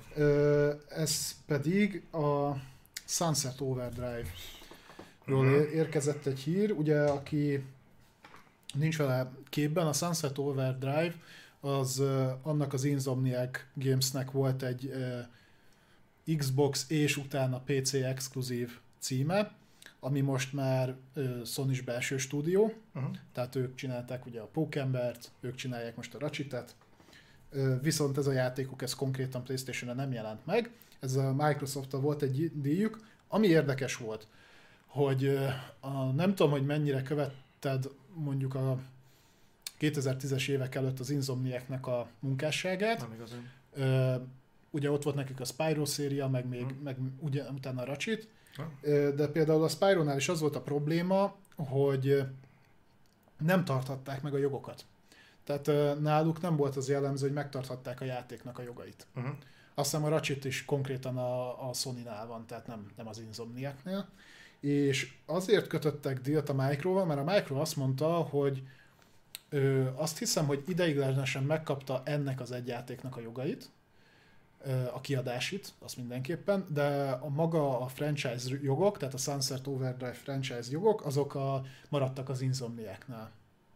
És ugye azzal, hogy bekerült a PlayStation közösségbe az Insomniac, ezért átszálltak oda a jogok, tehát most már a Sunset Overdrive franchise-nak a jogai is a Sony-nál vannak, és be is jegyzett egy trademarkot erre a Sony. Most nyilván elkezdődtek a találgatások, itt jogilag én nem tudtam teljesen kisilabizálni, hogy most akkor, hogyha remastert készítenek, az adott esetben működhet. Nyilván a Micro, hogyha hozzájárul, hogyha egyáltalán szükséges a hozzájárulás, akkor ez megoldható. Én valószínűleg tartom egyébként azt, hogy remékelik, de úgy remékelik, hogy hasonlítani fog az eredeti játékhoz, de nem az lesz. Tehát adnak neki egy alcímet, vagy valami, illetve a franchise tovább viszik. Egy meglehetősen magasra értékelt játék volt, és a launch közelébe jött, talán launchra. Szerintem launch cím volt. És egyébként meglepően jó játék nagyon volt. Jó nagyon játék volt, igen. Nagyon rosszakat hallottam róla egyébként sok helyen, így mintha húznák a szájukat. Én nem értem, hogy miért. Én baromira élveztem, szerintem, hogy rettenetesen jó játék volt. Abszolút, és most ugye adott a lehetőség, hogy ugye tovább vigyék a franchise-t, és ezzel kapcsolatban történt még egy érdekes dolog. A Sunset Overdrive direktora, aki akkor az Insomniacnál volt, az a játék után átigazolt a Microsofthoz. Méghozzá nem is akárhova, az Initiative-hoz. És most meg visszament. Konkrétan azt hiszem 1 vagy 2 hónappal ezelőtt kilépett az Initiatívtól, összepakolta a cuccát és visszament az Insomniachoz. Mi volt az Initiatívnél? Nem tudom, direktor az izénél volt. Nem tudom, hogy milyen szerepet töltött be, de gondolom hasonlót. És ugye az most már nem az első, akiről halljuk, hogy elhagyta. Nagyon nagy vándorlások vannak ott az Initiatívnél, nem tudom pontosan, hogy... Hát ugye az Initiatív az a Micronak a titkos sztárcsapata, mondhatjuk így. Hát, tehát ők a Naughty Dog-tól, a Sony Santa Monica-tól, meg egy csomó helyről húztak be talenteket. Mind dolgoznak ők a Perfect Darkon. Na, egy olyan játék, a Perfect Darkon dolgoznak, hogyha ez nektek nem mond semmit, ez nem véletlen, ez egy Nintendo 64-es cím volt, amit a Rare fejlesztett, és ugye amikor megtörtént a Rare-nek az akvizíciója a Microhoz, akkor átkerültek a jogok, akkor még azt hiszem, hogy jött a Perfect Dark Zero Xbox-ra, és vagy lehet, hogy már Zero 360-as volt. Azt tudom, hogy készült egy megjelenés Xbox-ra, az nem volt rossz, és utána készült egy folytatás 360-ra, ami viszont pocsék volt. És utána így el is engedték egy kicsit a franchise-t, most elővették, és ugye azon a projekten dolgozik a Initiatív. Ha jól emlékszem, akkor ebből is cinematic trailert láttunk. Tavaly előtt, ha jól tudom. Vagy tavaly? Augusztusban. Szintén ugyanaz, szerintem ez ugyanazon a Halo-s eseményen mutatták talán be ezt is. Ott nem volt dátum? Nem volt dátum, ugye? Nem volt. Nem láttunk még ugye a játékból semmit, egy cinematic trailert láttunk. Ugye a játékot úgy kell elképzelni, ez ilyen titkos ügynökös szerű. Kicsit ilyen modernebb köntösben van. FPS. Egyébként. Volt. Most nem tudjuk, mi lesz. Igen, még nem tudjuk. Jó lenne abból is, ha látnánk valamit az E3-on. Úgyhogy csak fura az összecsengés, tehát hogy visszament az eredeti játék direktor az Insomniachoz, és hirtelen letrademarkolták a játékot. Nyilván érthető, mert ha jogok ott vannak náluk, akkor ez adott volt, csak érdekes az egybeesés. Mondjuk nem tudom, hogy az Insomniac el tudna bírni most hirtelen még egy játékot, mert szerintem ugye az új pokeremberen dolgoznak, új generációs, vagy ellengenerációs konzolra, ugye most jön a Ratchet. Most még nekiállnak egy Sunset Overdrive-ot is csinálni, hát azért igen, 3 AAA-s játékkal megbirkózni azért nagyon kevés csapat képes rá. Ráadásul eltérve. Game Awardon volt Perfect Dark. Igen. Oké, köszönjük. Jó. Nézzük, hogy mik vannak még, jó, mert van még. Igen. Hát még nagyon az elején járunk egyébként, meg is lep. Csak mondom, hogy 1 órája beszélünk. Mert fejtegetsz hosszan dolgokat. Sajnálom. Másik dolog az egy Game Reactor cikk lett volna. Szerintem ez sem fog senkit meglepetésként érni, ugye már visszatérő dolog az, hogy ugyan pingpongozva, de készül a Last of Us, az eredeti Last of Us-nak a remasterje, és akkor erről nyilatkoztak is, hogy hát ez sokkal nagyobb meglepetés lett volna, ezt én kicsit ilyen elhúzott szájjal mondom, mert szerintem ezért nem volt ez egy annyira nagy meglepetés, de hogy nem lőttek le mindent, mert ez ne úgy képzeljük el a játékot, mint amikor PS3-ra PS4-re integrálták, ugye most az első részről van szó, hanem a Last of Us 2 engine-jével, meg az abban behozott új dolgokkal, játékmechanikákkal, meg hasonlókkal fogják remake-elni. Tehát nem remaster, hanem konkrétan remake-elni a Last of Us-t, és nagyon vicces volt egyébként, hogy azt mondták, hogy azért készül ez a remake, mert hogy a Naughty Dog unatkozik. Mert hogy több projektjük is van, de az mind előkészítési fázisban van, és ők ezt így kérték, hogy ők addig hadd csinálják ezt, mert akkor azzal úgy elvannak. Ezt így konkrétan... De ez így le volt írva. Aha. Ez csak azért fura, mert hogy, mint tudjuk, a Last of Us, akkor most mondjuk remake-en dolgozott a Sony-nak a San Francisco-i, vagy melyik csapat, az a titkos, az a Visual Studio, meg a band is. Aztán visszaadta mind a 2 a... Azért most hirtelen az jut eszembe, hogy azért van bőr a képén a Naughty Dognak. Van. úgy unatkoznak szegények. Hát itt vannak egy generáció elején, úgy csinálhatnának ezt-azt. De egyébként lehet, hogy van egy adag nagy képűség, hogy unalomból úgy döntöttük, hogy remake-eljük az első részt, mert gondoltuk, hogy ez úgy beleférne a portfólióba. Szerintem kreatív válságban vannak egyébként. Gondolod? Én szerintem azért, mert volt nekik egy roadmapjük, hogy mit szeretnének, ezt több mint valószínűleg tartom, hogy a Last of Us 3-at, ami nem is kétlem, hogy érkezni fog majd. Viszont a visszatetsző vegyes fogadtatása a Last of Us 2-nek, illetve a Sony-nak a nézetmódváltása, ugye a profitorientáltság felé, az szerintem egy kicsit keresztül húzta a terveiket, és szerintem most azért odavertek ostorral, és most hirtelen nagyon át kell dolgozni ezeket a projekteket. Tehát hiába vitte rohadt sok díjat a Last of Us 2, meg tudjuk, hogy az első pár héten jól fogyott, utána kus volt róla, de nagyon-nagyon-nagyon, hogy a továbbiakban hogy fogyott, és hát szerintem még a Sony egyszer elnézi, ugye nyilván az amiatt is, mert rengeteg díjat behúzott, hogy kapott azért negatív visszhangot is bőven a Last of Us, de ezt nem biztos, hogy még egyszer megengedik. Úgyhogy szerintem ez van, hogy ők most hirtelen át kell, hogy tervezzenek egy csomó minden mást. Ugye tudjuk, hogy multiplayer játékot kell fejleszteni, nagyon kus van a Last of Us 2 multijáról, hogy most ez az-e, ez másik... Nem unatkoznak, csak szerintem mondom az van, hogy át kellett szervezni egy csomó mindent, és ott még nem tudják megkezdeni a fejlesztést. Tehát, hogy annyi mindent kellett átírni, hogy egyszerűen nem tudnak neki menni a fejlesztésnek egyelőre. Ott jó példára például ugye a Cyberpunk, ahol 3 év volt az előkészítési szakasz, valami ilyesmi, és addig megcsinálni kell valamit, hát mihez tudnak nyúlni. Ja, hogy akkor ez egy ilyen létszükséglet, vagy létfenntartó projekt lenne? Hogy... Én nem tudom, nyilván ők úgy kommunikálták kifelé, hogy hát ez nekünk most akkor így átötymögésnek tök jó, de egyébként igen, ti is mondtátok, hogy nem bírjátok a Naughty Dognak ezt a nagy képű hozzáállását, egyre inkább én is így érzem. Nyilván azt nem lehet elvenni tőlük, hogy klasszis játékokat csinálnak, csak ismerünk pár fejlesztő csapatot, aki utána csúnyán belenézett a lófaszba, mikor így elszálltak maguktól. Egyébként pont az jutott eszembe, hogy mostantól ez lesz. Tehát kijön egy generáció, és akkor azt, mint ahogy lezárja a generációt a Sony egy Last of Us-szal, a következő generációt mindig egy Last of Us remake-kel fogja nyitni, vagy remasterrel, vagy Enhanced Edition-nel, vagy ilyesmi. Ennek ez a PlayStation 4 is úgy indult, hogy kiadták rá a Last of Us 1-nek a felhúzott változatát. Rockstar és GTA. Jó, értem én azt, csak igazából ez lesz mostantól kezdve a recept.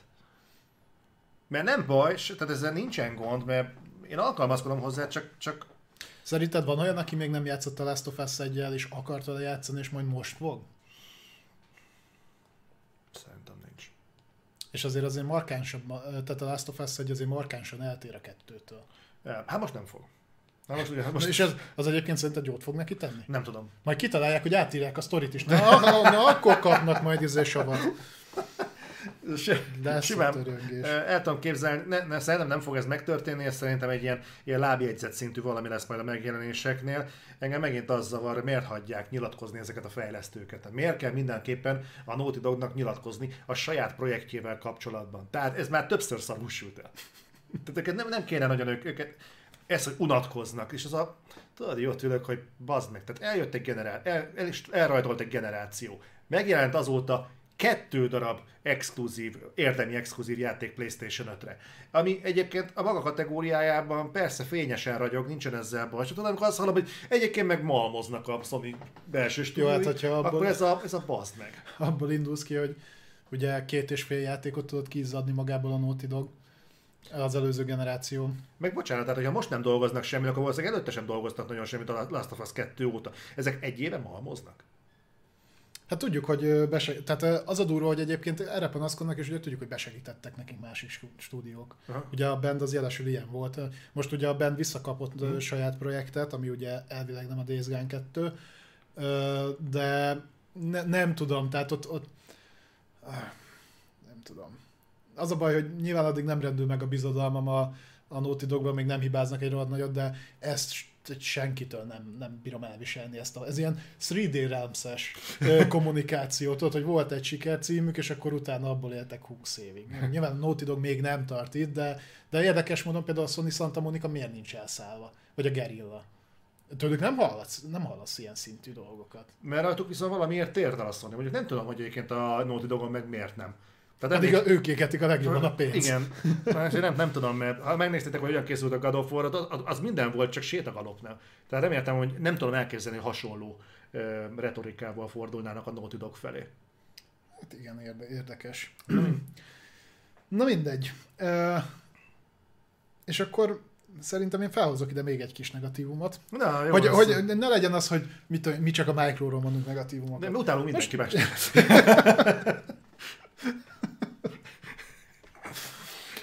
Múltkor megállapítottad így is, hogy én sokkal negatívabb vagyok, mint te. Egyébként ez így van. De látod, és akkor így tudlak valamilyen szinten kompenzálni. Nem tudom, köszönöm. Kis negativitás nagyon sokkal. Köszönöm. És mit lehet mondani? Mindegy. Tehát, na és akkor itt szerintem ezzel a hírrel egyébként bele is fogunk menni, hogy mennyi minden kapcsolódik a Epic kontra Apple perhez, mert folyamatosan kerülnek ki dokumentumok. Az egyik dokumentum, ami kikerült, ez a crossplay-jel, Sony crossplayhez való hozzáállásához volt kapcsolva. Itt konkrétan arról van szó, hogy ugye egy jó pár évvel ezelőtt, tehát ilyen 2017-18-ról beszélünk, nem nagyon láttatok crossplay funkcióval rendelkező játékot PlayStation-on.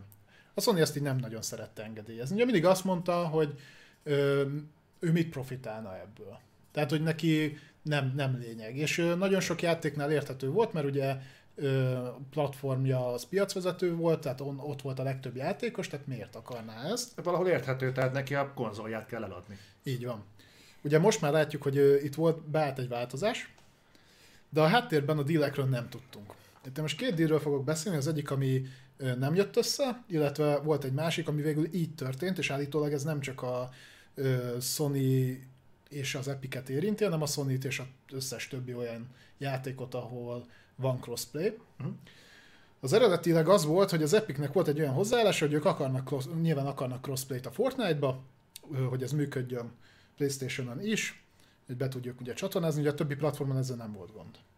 És mondták, hogy ott egy olyan hozzáállás volt, képzelt, hogy nekik van X mennyiségű végtelen pénzük, most nyilván nem micro szintű, de ugye tudjuk, hogy brutásokat termelt a Fortnite, meg jól ment nekik, befektetések, stb. Nincs olyan, hogy a Sony nemet fog mondani, ők ezt megoldják. És akkor olyan ajánlatokat tettek, hogy mit tudom én, az E3-on, a Fortnite-on végig PlayStation-ös logó lesz mindennel kapcsolatban, kiliszenszelik, tehát nagyon-nagyon előnyös Unreal Engine licenszerződést tudnak kötni, ami akkor épp lejáróba volt, meg egy csomó-csomó kedvezmény, tehát iszonyat sok dolgot így bedobott az Epic, hogy akkor ezt mind adjuk, és akkor cserébe crossplay. Mondjuk ez érdekes lehetett úgy egyébként, hogy a Sony-nak ugye van részesedése az Epic-ben, ha jól tudom. Most már nyilván elenyésző, mondjuk a Tencenthez képest, ami ugye 40%-et birtokolja, de van, mindegy. A Sony erre azt mondta, hogy nem. Aha. Így lepattintotta őket. Végül ugye tudjuk, hogy született megállapodás, mert nyilván működik a crossplay, azt viszont nem tudtuk, hogy ez hogy néz ki. A Sony-nak volt egy olyan kikötése, képzeld el, hogy aztán ez üzleti okokból érthető, de úgy egyébként nem túl, hogy is mondjam, kedves. Ő azt mondta, hogy úgy engedélyezi a crossplayt, hogy ha és amennyiben tehát csinál egy százalékolást. Azt mondja, hogy itt a Fortnite, játszanak vele 100 millióan. Ha ebből 50 millió PlayStation-on játszik, és annak az 50 millió, tehát és az összköltségnek, tehát az összes elköltött pénznek, amit költenek a platformon keresztül, tehát az 50 millió PlayStation játékos az összes bevételből az 50 milliónak a 85%-át generálja. Hogy van még egyszer? Tehát van mondjuk 100 millió Fortnite játékos, igen. Ennek a fele van PlayStation. Igen. Akkor ez reális egyébként? Most csak mondtam egy adatot, nem tudom pontosan. Azt hiszem, hogy ők a legnagyobb platform ilyen szempontból. Akkor a bevételnek is úgy kell kinéznie, hogy ő azt várja el, hogy akkor ez a játékos, ez az 50 millió játékos, ez adott esetben nem az összbevétel felé, tehát ez most az Epic felé, tehát mondjuk amit a marketben veszel cuccokat. Mert nyilván ugye, amit a marketben veszel PlayStation platformon, abban a Sony is profitál. Igen. Lehúzza a sápot. Tehát ő azt mondta, hogy ennek úgy kell működnie, hogyha a PlayStation játékosok mondjuk elérik az összjátékosoknak a felét, akkor az összbevételnek is nem a felét, de a részarányosan 85%-át, tehát a felének a 85%-át generálják le. Ha ez nem történik meg, akkor az Epic nekik fizessen kárpótlást. Tehát ez mondjuk úgy néz ki, hogyha te játszol PlayStation-on is, meg játszol mondjuk iPhone-on is, ugyanaz az akuntod, de mondjuk te a cuccokat az Apple Store-ba vetted, akkor nyilván te beletartozol azokba a játékosokba, akik a PlayStation platformon játszanak, viszont ugye ebből a Sony nem lát lóvét. Jaj, ez volt itt a probléma. Igen, tehát ők úgy gondolták, hogy ha már ők biztosítják a játékosok nagy részét, tehát, hogy, mert tényleg azért jelentős hányada játszik PlayStation-on, akkor ők úgy részesüljenek, tehát hogyha sokan játszanak, akkor költsenek sokat, de ha nem költenek sokat, viszont játszanak vele, mivel használják a PSN-t, a networköt, mert ugyan megy a forgalom rajta, ezért az Epic fizessen nekik kárpótlást. És elvileg ugyanez a deal volt az autofocinál, ugye amiben van crossplay, meg a Minecraftnál, meg az összes többinél. Tehát, hogy ezt így ráhúzták. Ezt a 85%-ot. Wow. Azért ez egy nagyon, fogalmazok, hogy határozott piaci magatartás. Figyelj, ő azt mondja, hogy ha én piacvezető vagyok, és te crossplayt akarsz, akkor igenis biztosíts nekem azt a feltételeket, hogy én ebből profitáljak. Tehát ő mikor profitál a crossplayből? Ha a saját platformán keresztül történik is annyi vásárlás, amennyire ő biztosítja, hogy tudjanak játszani, tehát hogyha sokan játszanak tőle, akkor azok költsenek sokat, de ha nem így van, ugye a játékosokat ugyanúgy biztosítja. Tehát ugye ez egy multiplayer játéknál az nagyon fontos, hogy nagyon sokáig nagyon nagy legyen a támogatottsága, tehát sokan játszanak. Tehát ő viszont, hogyha azt mondja, hogy én odaadom neked ezt a sok playert, viszont valamilyen okból ők nem nagyon akarnak költeni, nem nagy a hajlandóság, akkor te kompenzálj engem. Mert a szolgáltatásomat használják. Világos, világos. Igazán azt nem tudom eldönteni, hogy ez a fajta határozott fellépés, ez nekem tetszik, vagy nem tetszik. Üzletileg érthető. Nem tudjuk, hogy a többi platformholder milyen crossplay megállapodást kötött. Igen. Nyilván ez nagyon... A Nintendo szerintem még ennél is durva. Ez valószínűleg. Nyilván itt ez a cross-progression, ugye itt nagyjából erről van szó, ez egy nagyon komoly, kereszt lesz ennek az egész szolgáltatásnak a hátán, mert pont amit te is mondasz, meg amit a Halo-nál is látni fogunk egyébként, mert már bejelentették, hogy az Infinite a cross-progression támogatni fogja. Itt ugye, amit te is mondtál, itt az a probléma, hogy ha játszol Xboxon például, vagy játszol PlayStation-on, de a szajrét mondjuk PC-n veszed, akkor abból a másik felület nem lát lószart sem. Így van. Tehát ezt nyilvánvalóan a háttéralkukban, hát ezek azok a háttéralkuk, amiket nem szeretnek az emberek látni. És most egyre többet látunk. Igen. Tehát pont emiatt nagyon durva. Egyébként szerencsére, mert ugye kialakul szépen lassan, hogy a játékiparban azért kurva kemény dílek vannak.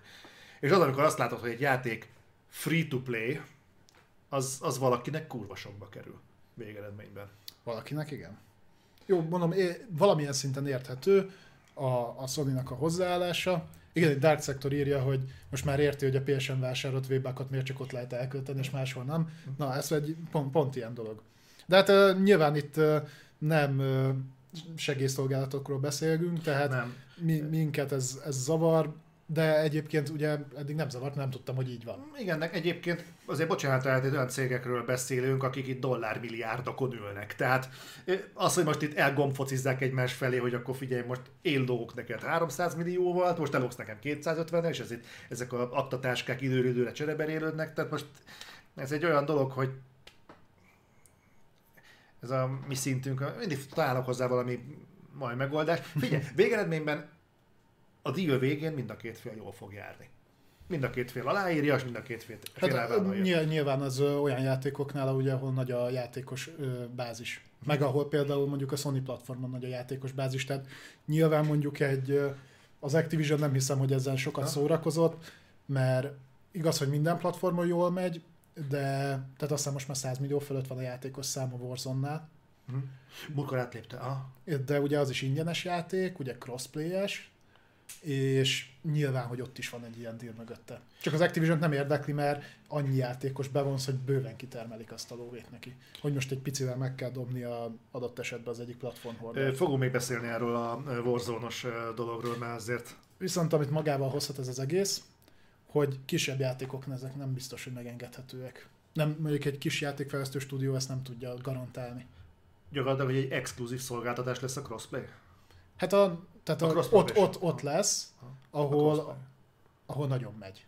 Tehát ahol rengeteg játékos van, ahol mondjuk nagy kiadó áll mögötte, ott nem hiszem, hogy ebből gond van. Viszont a kisebb játékoknál, aminek mondjuk nincs akkora közössége, hogy érdemes legyen integrálni a crossplayt ilyen szinten. Tehát lehet, hogy tökre adná magát, de nem fogják, mert de érdekes lehet ilyen szempontból melyik az a mobil játék, ami most nagyon megy, tudod. Mikor mindig ki kell deríteni, ki volt a gyilkos. Among Us. Hogy ez ott például hogy fog működni. Én azon gondolkodtam most, hogy a Rainbow Six ugye nem támogatja a crossplayt. Ez a kimutatás, amiről most beszéltél, ez gondolom azt is feltételezi, vagy súlyozza valahogyan, hogy nem csak az, hogy hányan játszanak, hanem hányan költenek, nem?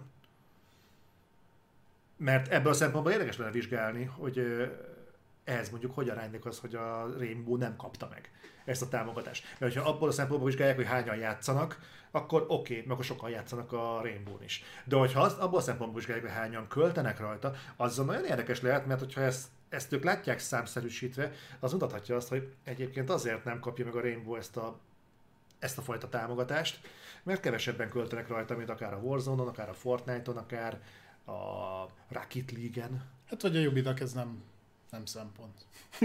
Ugye mindenki másnak az, nekik nem. Ők úgy vannak vele, hogy termelgeti az a minden platformon a lóvét.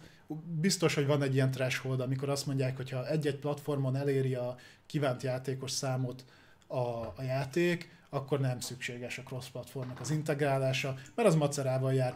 Meg úgy tök véletlenül például a Siege az működik, akkor minek kell rontani. Azért tudjuk, hogy a Ubisoftnak a szolgáltatás integrációi nem mindig sülnek el jól.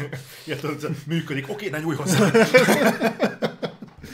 Igen, hozzátenném, és majd ez azért lesz fontos, mert a továbbiakban, amiről beszélni fogok, az szintén ilyen, tehát hogy igen, ez ugye az Apple és az Epic-nek a dolgaiból került ki, viszont itt 2018-19-es adatokról beszélünk. Tehát ez is akkor volt. Lehet, hogy ez most nem így van. Tehát ezt még azért hozzátenném. Lehet, hogy azóta ez változott, nem hiszem, de elképzelhető, hogy változott, illetve akkor most ráfordulunk konkrétan az Epic-es dolgokra. Na. Ezzel kapcsolatban, ugye megy már régóta itt a adok-kapok. Ugye, aki ezt nem követi annyira, azért került szembe az Epic, illetve az Apple, mert ugye megpróbálta az Epic azt kijátszani, hogy ő nem igazán akarta azt, hogy az Apple részesedjen azokból a vásárlásokból, amik ugye a Fortnite-ban történnek, Apple platformon, tehát iOS platformon. És akkor először azt mondta, hogy nem, tehát hogy kiveszi a sztorba, és akkor saját felületet akar magának biztosítani, meg ilyenek. És akkor ugye egymásnak mentek, hát ütik-verik egymást, szerintem el is fog még ez egy jó darabig tartani, miért jó ez nekünk, mert ilyen dokumentumok kerülnek ki folyamatosan. Hogy ezeket hogy az Istenbe hivatták be, hogy mi köze van hozzá, például ugye akár ennek a crossplay-es dolognak, vagy ugye a micros dolgoknak, amik kikerültek, azt nem tudom, de tök jó, meg tudunk róla beszélni. Meg igen, ezek izgalmasak. Mindenki számára, akit érdekel a játékipar, azoknak ez csemege. Így van. És ugye amiről egyszer már beszéltünk ezzel kapcsolatban, az akkor az volt, hogy nyilvánosságra kellett hozni az Epicnek azokat az adatokat, hogy költötte a pénzt a saját sztorjára. Ugye az Epic Store-ra, és akkor ugye több dolog is kiderült, például az, hogy bődületesen veszteséges az egész, tehát hogy égetik a lóvét, illetve az, hogy is mondták, 2027-re akarnak nullára kijönni? Valahogy így volt. Tehát azt mondták, hogy 2027-ig tervezik, hogy eljut oda a platform, ugye az Epic Store, hogy már nem lesz veszteséges. Meg ugye azt is elmondtuk, hogy egyébként a nem tudom hány év alatt kitermelt veszteségük, az még mindig kevesebb volt, mint amit a Fortnite csak iOS-en hozott egy év alatt. Jézus. Tehát, hogy talán valami $700 millió hozott a Fortnite abban az évben iOS-en, csak azon a platformon, és valami $560 millió volt a veszteség az Epicnek a Store-on. Ugye erről beszéltünk azt hiszem 3 adással ezelőtt, ahogy vissza tudjátok keresni. Szerintem ezek aranyröggel törölnek segget. Hát igen, nagyon durva. Azt, amit a chatbe be is dobta valaki ezelőtt, hogy mennyit húznak be ugye csak a Fortnite-ból, de hát elképzelhetetlen összeg. Tehát azért nem fog senki sírva lefeküdni az Epicnél, főleg mert ugye több lábon is állnak. Tehát ezért tehetnek meg olyan dolgokat, hogy ugye levették a sápot az Epic Store-on 12%-ra, ezért tudják azt megtenni, hogy ugye $1 millió bevétel alatt Unreal Engine-t nem kell licenszelni, tehát ugye akkor kell utána fizetni, hogyha a játék bevételed elé meghaladja az $1 millió, meg hasonló dolgokat. Mm. Illetve most például ezért tudták azt megcsinálni, hogy megvették az ArtStation-t, ami egy ilyen játék és filmekkel foglalkozó munkavállalóknak volt egy ilyen portfóliós oldala. Uh-huh. Tehát oda felkerültek game artok, ott onnan tudtál venni asszetteket, engine-ekhez, meg ilyesmi. És ezt így megvették cakkumpak, és ott is azt mondták, hogy az eddigi 30%-ról leviszik 12-re. Megint amit ők levesznek. Ez a 12 ugye ismerős innen az Xbox-tól. Hát igen, ugye azt ők eredetileg onnan vezették be. Tehát, hogy ezeket meg tudják tenni. És akkor mondjunk számokat, hogy mi nem számít nekik. Csak hogy úgy kapaszkodjatok. Úgy képbe legyünk. Tehát nézd a szemükbe. Ugye, amikor elindították, hogy az Epic Store-t olyanokkal próbáltak behúzni embereket, hogy ingyenes játékokat kínáltak. Ugye vettek egy csomó játékra exkluzív megjelenést, tehát időszakos exkluzivitást. Na az egyik ilyen például, ami így nagy szám volt, úgy pénzbe is, mint egyébként az valamennyire meg is térült nekik. Ez a Borderlands 3 volt, ugye a Borderlands 3-ra ők 6 hónapos exkluzivitást vettek, és ez került nekik $115 millió. Ami azért brutál. Szerintem a fejlesztési költsége nem volt annyi a Borderlands 3-nak. De ha volt is, akkor gyakorlatilag ezzel a dillának is térült. Igen, gyakorlatilag meg, és ugye az a durva, hogy az Epic ezt úgy csinálja, hogy van egy bizonyos összeg, amit mindenképpen kifizet. Tehát amikor ilyen exkluzivitást vásárol, akkor azt mondja, hogy függetlené tesz egy bizonyos összeget elkülönít arra, hogy függetlené teszi attól, hogy akár egy darabot is eladjanak belőle. Uh-huh. Tehát itt a 115 milliós vagy 6 milliós dealnél ez konkrétan $80 millió volt, amit úgy odaadtak ugye a Borderlands fejlesztőinek, a Gearbox. Igen. Hogy azt mondták, hogy 6 hónapra ideadjátok a Borderlands 3-at, és hogyha nem adunk belőle egy darabot se, a $80 millió akkor is garantáljuk. Az e feletti összeg az mind attól függött, hogy na, azt már attól tették függővé, hogy meghalad egy bizonyos számot. De egyébként van erről egy infografikon az Epicnek a valamelyik weboldalán, hogy az tehát a regisztrált felhasználók azok hogy néztek ki, és egyébként a Borderlands 3-nál van egy ilyen kibaszott nagy ugrás. Tehát így ilyen szinten működött nekik, aztán majd elmondom, hogy ez miért nem jelent semmit. De ez nagyon-nagyon durva. És akkor mondjuk még adatokat. 2019-ben 105 exkluzív dílt kötöttek. Tehát nyilván ezeknek a nagy része ez kisebb játék volt. De erre elment nekik $1 milliárd. Csak 2019-ben. Ha? Ezek 18-19-es adatok. Tehát ízlágesük, tehát 105 exkluzív deal. $1 milliárd. Várjál, 105 exkluzív deal. 105 játék van jelenleg talán a Game Pass-ben. 100 játék. Jó, azért az Epic Store is teli van ám indie címekkel bőszen. Tudom, csak hogy úgy nagyjából a léptéket érezzük. Tehát, hogy ők egy év alatt, vagy ebben a periódusban kifizettek. Tehát körülbelül mondjuk, hogy feltöltsél egy ilyen egy Game Pass léptékű library, csak mert erről sokat beszélünk, és ez egy jó kapaszkodó, az mondjuk $1 milliárd kihozható, ha jól értem. De okay. Itt egyébként ezzel kapcsolatban nyilvánosságra hozták azt is, hogy ezt így folytatni is szeretnék. Tehát hát ugye mondtam, hogy 2027-ig akarják kihozni nullára. Most már picit visszavettek, tehát írták, hogy 2021-ben 52 exkluzív díjat terveznek, és akkor utána így évről évre ugrálva 36, 34, 34. 287 játék van a Game Pass-be állítólag. Jó, akkor kicsit több. Csak, tehát ez megint akkor, hogyha gyors felszámolás, még egyszer ennyi lesz, legalább az elkövetkezendő pár évben. Uh-huh. Ez, amit egyelőre be van tervezve, tehát mivel számolnak. Ebben benne vannak egyébként az ingyenes játékok is. Uh-huh. Ugye a másik húzóereje az Epicnek az volt, hogy vagy nem is tudom, 2 hetente, 3 hetente dobnak be mindig ingyenes címeket. Nem is rosszak. És hát változó minőségűeket én inkább úgy mondanám. Hát, és ugye ezzel is húznak be embereket, majd mindjárt mondom, hogy ez mennyire megy, mert egyébként húznak be vele bőven embert. Itt 2018 januárjától azt hiszem 19 elejéig volt egy kimutatás, ott $11 millió ment el, ez csak az ingyenes játékok, tehát ez most csak azok a dílek, hogy ingyenesen megjelenhetett a játék, nyilván ilyenkor van egy X időt, hogy behúzd. $11 millió, a megoszlása nagyon érdekes. Itt megnéztem pár játékot, hogy milyen díleket költöttek, rögtön kezdjünk mondjuk két kisebb játékot, egy indie játékról van szó, a Limbo, illetve az Inside, ott aztán a fejlesztők is ugyanazok, igaz? Ember nem mernék rá megesküdni, de a stílus az hasonló. Tehát itt indie játékokról van szó, mind a kettő jó játék egyébként, kicsit nis, de a Limboért $350,000 fizettek ki, az Insiderért $800,000, csak azért, hogy az alatt a 3 hét alatt be lehessen húzni. Ez már csak azért is durva, mert viszont például az LMV-kért csak $150,000. Az nagyon érdekes. Gyakorlatilag 2 LMV-ből nem jött volna ki a Limbo át. Igen, illetve hogy így nagyjából be tudjuk lőni, a legdrágább cím, amit behúztak akkor, az az Arkham Trilogy volt, azt $1,5 millió vették meg, illetve még egy érdekes dolgot olvastam, hogy viszont a Metro Reduxot, ami ugye azt hiszem a Last Light meg a 2033. Igen. Na, azt megkapták ingyen. Tehát, hogy azért nem kellett fizetni, hogy azt berakják a szolgáltatásba ingyen. Nincs túl jó üzleti érzéke a kiadónak. Igen. Úgyhogy nyilván itt is nyomják a lóvét bele. Miért érdekes ez?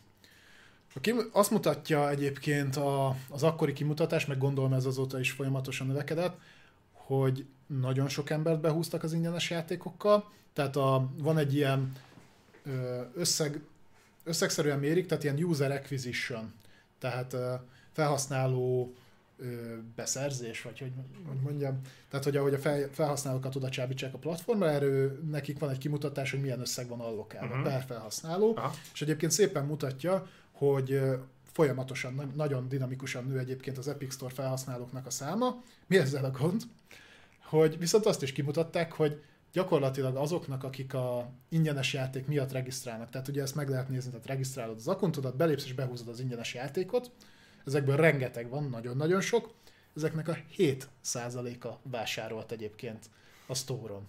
Tehát, hogy annyira minimális akit ott is tudtak tartani a platformon olyan szinten, hogy nem csak annyit csinál, hogy behúzogatja az új játékokat.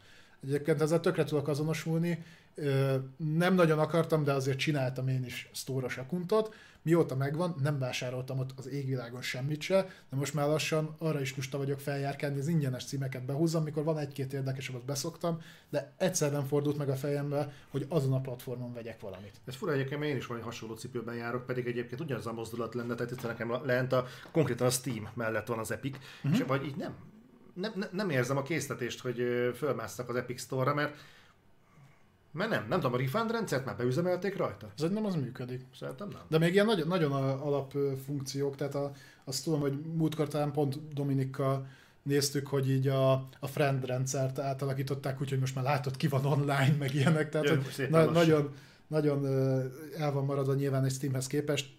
Pár éves a platform, nyilván nem várhatjuk, hogy ilyen gyorsan integráljanak bele mindent, de ez nagyon-nagyon érdekes. És még ezzel kapcsolatban, ha már a exkluzív címekről beszéltünk az Epic-kel kapcsolatban, 2 nevet dobtak be. Ugye ez is azokból a dokumentumokból szivárgott ki, tehát hozzáteszem, ezek 2019-es információk, hogy elvileg már akkor szerepelt az exkluzív címek között 2 darab. Az egyik az a Dead Island 2, a másik pedig az új Saints Row. Ugye azt tudjuk, hogy a Saints Row 3-nak a remasterelt verziója az oda is jelent meg először, azt hiszem 1 éves exkluzivitásra, és akkor utána jött Steamre. Ezt ti is kiutalták, ugye? A Saints Row. Szerintem most ott vannak a jogok, igen. Awesome. Na de... és a Dead Island 2 azt hiszem 2021-es megjelenéssel, vagy valami ilyesmivel? Vagy még jóval előttivel volt ide beírva? Hát akkor még úgy tudták, hogy akkor... Ezen csak a fejemet fogtam egyébként, hogy szerencsétlen Dead Island 2-nek egyébként ez nem tudom mennyire fog jót tenni, mert ugye tologatják, mint a rettenet, egyre megosztóbb információk derülnek ki róla. Nem tudom, az a játék egyébként még úgy mozgatja az embereket? Ugye a chatet is kérdezném, hogy titeket egyébként így mennyire mozgat a Dead Island 2? Tudom, csak ott van a chatfal, és igyekszem. Igen. Figyelj, én nekem könnyű, én háttal beszélek a chatben.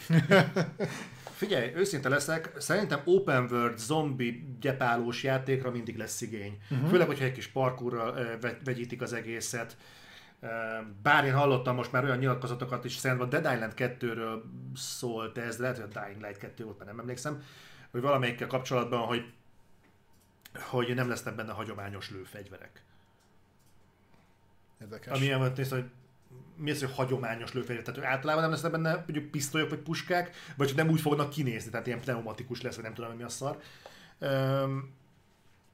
Én őszinte leszek, hogy szerintem egyébként a rajongóknak az érdeklődését is csak egy darabig lehet fenntartani. És ha más nem, akkor örök hivatkozási alap lesz, de legalábbis évekig fenn fog maradni. Szerintem a Cyberpunk 2077 nagyon szépen és világosan rávilágított arra, hogy az elvárásokat korbácsolni lehet egy pontig, de onnan már tényleg az irreális elvárások mezejére fogsz rálépni. Na majd beszélünk még a Cyberpunkról, ne aggódj! Ja jó, oké, akkor még megmondom, hogy ez miért nem igazott. Még gyűjtem az EP-met akkor. A szeretettel szeretsz a Cyberpunkról beszélni. Jó, akkor szerintem így az epikes dolgokat nagyjából ki is beszéltük, tehát igen. Ami jól látszik, hogy égetik a pénzt, mint a rettenet, nagyon sokáig nem fog megtérülni, és hogy nem érdekli őket már, hogy van annyi lóvé. Szarnak le. Egy dolog miatt egyébként ez majd valamilyen szinten változhat. Ugye tudjuk azt is, hogy azóta nagyon sok befektetés került az Epicbe, tehát ugye a Tencent, Sony is már többször. Majd lesz egy aprócska hír, ami előrevetíthet itt egy kis módosulás, de erre meg később térünk rá. Ugorjunk is. Activision. Az Activision is szolgáltatott híreket, ami hát pozitív volt, nem volt pozitív. Szerintem annyira nem volt pozitív, aztán majd a kodrajongók ezt megcáfolják. Ugye az egyik az volt konkrétan, hogy az új kodon a Sledgehammer dolgozik. Ugye ők azt hiszem utoljára World War 2-t csinálták. Én is úgy tudom. Na most az előzetes információk szerint megint második világháborús lesz a kod. Az jó. Fogják és újra hasznosítják az összes mappot. De nagyon, azt mondták, hogy nagyon-nagyon úgy akarják megcsinálni, hogy abszolút tudják integrálni a Warzone-ba, mert azt most látták, hogy milyen jól működik a ugye mind a Modern Warfare-nél, nyilván ott egyszerű volt, mert ugye ott azzal jelent meg gyakorlatilag, de ugye most a Black Ops-al is, hogy ez milyen jó volt. Hát én ezt annyira nem tartom olyan nagyon jó ötletnek, nagyon szerintem így, nekem az úgy nem, tehát így nem értem, hogy így hogy tudnak úgy mozogni ugye így időszakok között ilyen szinten. Tehát még itt is volt egy visszafele ugrás ugye a hidegháborúba, és például ugye ez magával hozta azt, hogy a régebbi fegyverek sokkal OP-bak lettek, ez semmi értelme, de mindegy. Nem tudom, hogy mennyire van piaci realitása még egy második világháborús kodnak, mert az előző sem ment olyan nagyon nagyot. Nem tudom. Én nem tudom egyébként, hogy mi alapján rangsorolják például a Call of Duty játékokat. Tehát, hogy például... Melyik évben jelent meg? Ja, értem. Nézd, igazából én látok fantáziát egy második világháborús Call of Duty, azt is el tudom képzelni, ez a koncepció már előbb került kidolgozásra, mint hogy például robbant volna a Warzone bomba.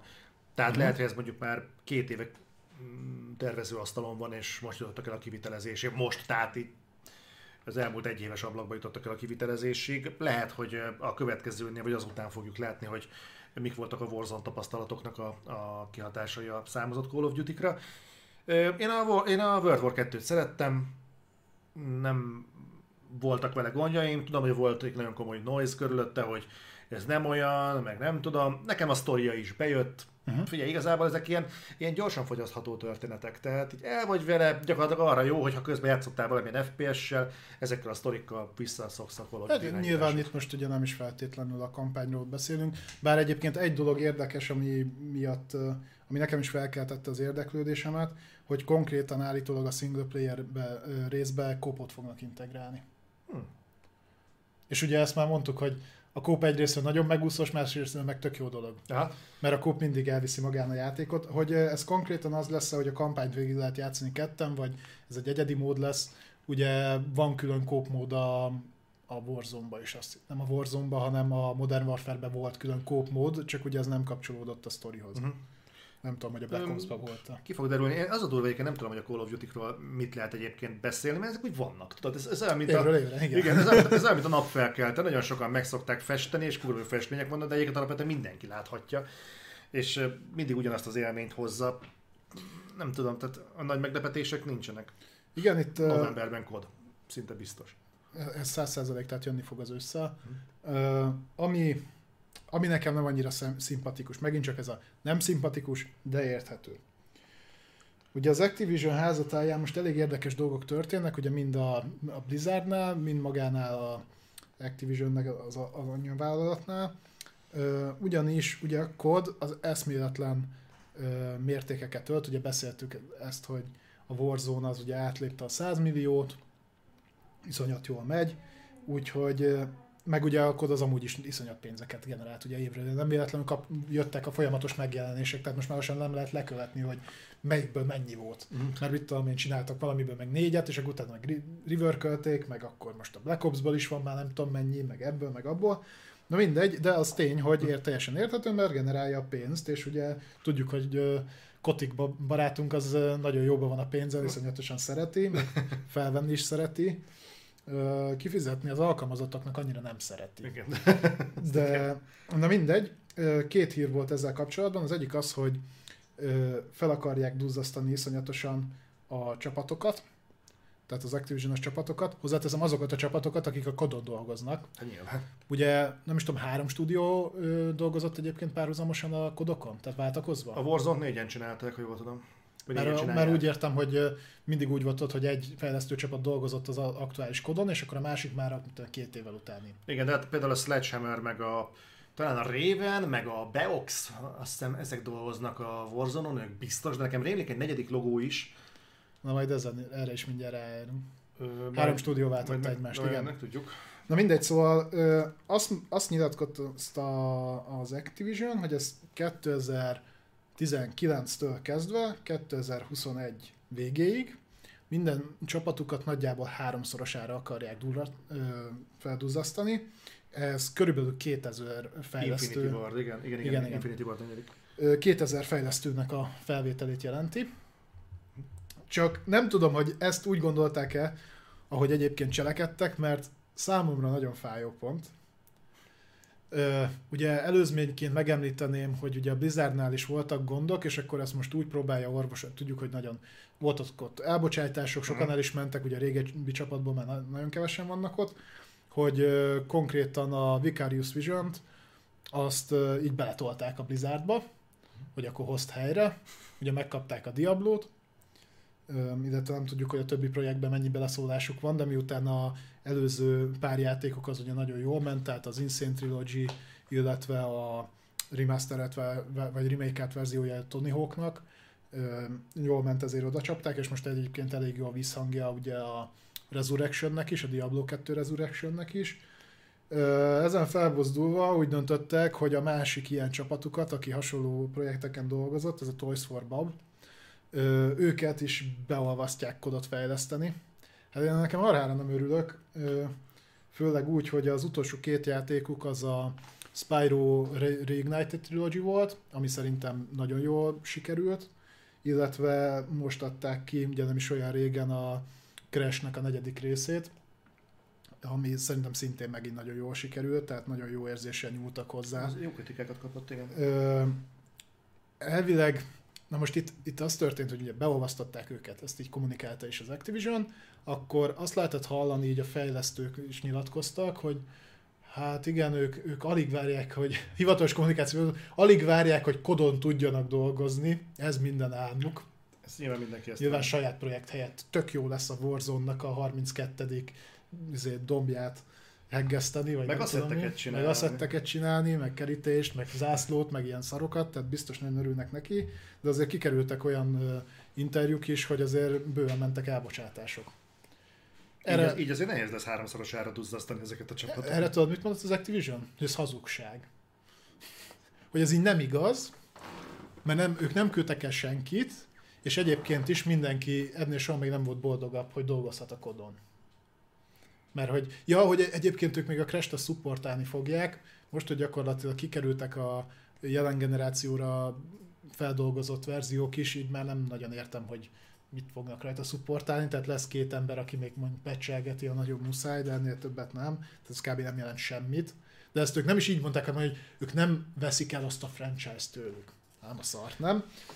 Tudod, beszéltünk pár adással ezelőtt arról, hogy valójában szerintem a legtöbb kiadó egy olyan fejős tehenet akar, mint amilyen mondjuk a Warzone, vagy mint amilyen a LOL, vagy amilyen a Fortnite. Ez a live service alapú dolog, amikor megcsinálsz valamit, és igazából ilyen tök ezen csak asszetteket csinálsz, ha nagy a noise, vagy van valami ünnep, akkor lecseréled a tájat Halloweeni designra, vagy mit tudom én mi. De igazából, hogy ennyi, nem akarnak nagyon játékot fejleszteni, legfeljebb asszetteket kidobálni, azt is persze jó pénzért. Mert ez úgy egy jól fenntartható dolog. Na most, hogyha az Activision, aki egyébként sem szeret nagyon új IP-be investálni, egyszer csak ráérez arra, hogy neki van egy Warzone-ja, amivel ezt egyébként tök jól meg tudja csinálni, és egyébként még látja, hogy különösebb balhé abból sincsen, hogyha nem optimalizálja a játékait, hiszen már látjuk, hogy vannak SSD-k, ami már nem fér el a Warzone. Akkor... most, hogy megugranak a... Ugye múltkor beszéltünk, megugranak a háttértárárak. Lehet, hogy most már úgy tudod majd venni, hogy hát rajta van a Warzone, és... Az milyen lenne, azt mondanák újjönnek, hogy nincsen ilyen háttértes, gyártsunk nektek! Visszajönne az mint régen, tudod, hogy voltak ilyen játékhoz pozícionált memóriakártyák, meg hasonlók, és akkor a Activision kiadna háttértárat, amin a Warzone van. Erről beszéltünk egyébként, hogy a mostani konzolokban ezek a memóriakártyás dolgok még vissza fognak jönni. Szóval én simán el tudom képzelni egyébként, hogy az Activision is szépen lassan rájött arra, nem, Bobby Kotick rájött arra, mondtuk, hogy nem szeret nagyon költeni. Nem. És akkor egyszer csak mondjuk meglátta, hogy mind dolgoznak a Toys for babosok. Ja, hogy ezzel? Hát erre én nem költök. Dolgozzanak csak Call of Duty-n. De tudod mi a döbbenet egyébként ebben, hogy most gondoltam bele, hogy valószkodunk emiatt, hogy mondjuk alapvetően kreatív stúdiókat, vagy olyanokat, akik úgy megmutatták, hogy viszonylag jól tudnak hozzányúlni akár régebbi címekhez. Ugye láttuk, a Bluepoint pont ilyen volt. Régebbi címeken dolgozik, és szerintem ugye nagyon jók voltak a felújítások, és most már meg fogják kapni, merem állítani lassan a saját projektüket. Mint ahogy a Housemarque is megkapta. Ezt régóta várjuk, igen. Ez tök jó. De ugyanakkor van egy önellentmondás az egészben, tehát ha azt látjuk, hogy iszonyatos pénzt termel mondjuk a kod, és hogy erre van igény, és ebből megy el a sok, akkor panaszkodhatunk arra, hogy nem adnak zöld utat kreatív dolgoknak, mert ezek szerint akkor ez nem érdekli az embereket annyira, hogy ezt megérje megcsinálni. Hogyha évről évre megvesszük ugyanazt a kodot, átszkinezve, mindig teljes áron, minden évben, és ilyen 100 plusz milliós játékos szám van, hibáztatható ezért a kiadó, hogy ő ide integrál mindenkit? Igen, egyébként dögöljön meg szerintem, mert én pont nem ilyen játékokkal akarok játszani, de nyilván a nagyszámok törvénye alapján valamilyen szinten érthető. Szerintem itt eljutunk a kapitalizmusnak egy alapvető problémájához. Ezt látjuk nagyon sok termelőegységnél. Ilyen például ugye a mobiltelefonpiac. Tehát azt pontosan tudjuk, hogy volt egy időszak, amikor még úgy nagyjából lehetett indokolni, hogy egy készülék miért kerül mondjuk 300-400 000 forintba, mert olyan fejlesztések vannak benne, amik úgy gondolt, hogy a Research and Development csapatnak, hát erre álmatlan éjszakáig mentek rá, hogy úristen, hát mi van? De azt látjuk, ezek a fejlesztések lelassultak. Most már gyakorlatilag, ha nincsen mellettem mondjuk egy statisztika, nincs mellett az adatlap, nem tudod megmondani, hogy két készülék között a különbséget. Igen. Ezt lehet látni mondjuk akár az autóiparban is, lehet látni az informatikának nagyon sok területén, és könnyen el tudom képzelni, hogy egyébként az utolérte, ha máshogy nem mentalitás szintjén, a AAA ipart. Eljutottak arra a pontra, hogy gyerekek, nem tudunk többet belerakni innentől kezdve a játékokba, és amit akartam hozni, meg kell felelni ugye a befektetői igényeknek. Mert hogyha egyik évben elérték, mint egy milliárdos bevételt, jövőre, mint a másfelet várnak, utána hármat várnak, és el fogod érni egy idő után a plafont. Nem tud olyan ütemben nőni a piac, mint amennyit várnak a befektetők, egy ponton túl úgy tudsz nagyobb bevételt vagy profitot generálni, hogy csökkented a kiadásokat. Csak ez megint azt fogja mutatni, hogy mi lesz annál a szakítópontnál, amikor az Activisionnek mondjuk már csak a Call of Duty, mondjuk csak a Warzone marad, mert egy ponton túl már a kodeladások, az annuális kodeladások sem fogják megütni az inger küszöböt. Akkor mi lesz? És hát, utána mi lesz? Igen, meg ugye nyilván ezek elérnek előbb-utóbb egy maximumot, tehát nem persze tud a végtelenségig növekedni. Az Activisionről meg mondjuk pont tudjuk, hogy ők úgy szeretnék, hogy a bevétel még a végtelenségig növekedne. Persze. Nyilván ez azzal jár, hogy akkor több játékot kell kiadni. Itt egyébként ez felvett egy érdekes kérdést, hogy ez elleni megoldásnak számítható-e mondjuk az olyan szolgáltatás, mint a Game Pass. Mert a Game Pass-ben pont nem eladási adatokat vizsgálnak, hanem ott van egy előfizetői szám, vagy jó példa erre mondjuk a Netflix vagy a Hulu, hogy nyilván tudjuk, hogy úgy vannak allokálva pénzek, hogy a nagyobb filmekre több van. De emellett feltöltik egy csomó más dologgal is. Tehát mondjuk adott esetben egy Game Pass szolgáltatás lehetőséget ad arra a Microsoftnak, hogy sokkal nisebb címeket ki tudjon adni, tudjon finanszírozni, mert neki a szolgáltatásból van bevétele, és nem, nyilván kellenek húzó címek, amik viszont ott a platformot húzzák. Tehát ott nem az van, hogy van egy játékom, az generál iszonyatos bevételt, hanem van egy platformom, az generál ekkora bevételt, de úgy ott szükség van a nagy nevekre is, meg szükség van kis címekre is. Mert nyilván ott meg mondjuk mennyiségi a dolog. Hát szerintem ez könnyebb lenne megállapítani egy olyan platformholder esetében, ami tényleg a piacról él. Uh-huh. Mint amit felvetettem nagybátran, hogy én nem vagyok benne biztos, hogy az Xbox történetesen a piacról él. Nem, biztos nem. Hát tehát nem, ha mondjuk ugyanezt bárki más mondjuk megpróbálná, mondjuk egy Activision, vagy bárki, mondjuk a PlayStation, vagy bárki, akkor látnánk, hogy ez egy működőképes modell. Az, hogy az Xboxnál működik, ebben kurvára nem vagyok biztos, hogy ez a piac indokolja. Nem tudom, de az egyébként valamennyire vészjósló, hogy az Activision talán az első olyan kiadó, aki ilyen határozottan hátat fordít minden másnak, ami bevételt hoz. Mert nem kétlem egyébként, hogy például akár a Crash Bandicoot, akár a Spyro, az egyébként hozta a számokat és hozta a bevételeket, igen. Csak mondjuk az ennyinek tűnik a épület tetejéig mutató Warzone számokhoz képest. Jó, de nyilván a fejlesztési költsége sincs annyi. Nyilván. Tehát jó, biztos van itt egy határ, amit meghúztak, meg biztos úgy vannak benne, hogy szerintem pont azt keresik, hogy mi az a plafon, amennyit még ki tudnak húzni a kodból. És mi az, amikor már nem. Tehát majd akkor kezdjünk el aggódni, hogyha egy évben 3 kod jelenik meg, és mind a 3-at meg fogjátok venni. Mert akkor előbb-utóbb megjelenik egy 4. is. És nekem van egy prevízióm egyébként. Szerintem annál a pontonál, amikor az lesz, hogy már nem fogják tudni hova profit maximalizálni a Warzone-t, mert vagy nem lép már olyan szinten szintet, vagy pedig egyáltalán nem lép szintet, na akkor fogja az Activision bejelenteni, hogy hát akkor most fölvásárol egy másik kiadót is. Mert valahonnan be kell hozni évvégére a befektetőknek a profit maximalizálást, és ha saját IP-ből nem tudja kitermelni, már pedig nem tudja olyan mértékben kitermelni, akkor le fog csapni egy olyanra, mint a THQ Nordic. Nem akarom.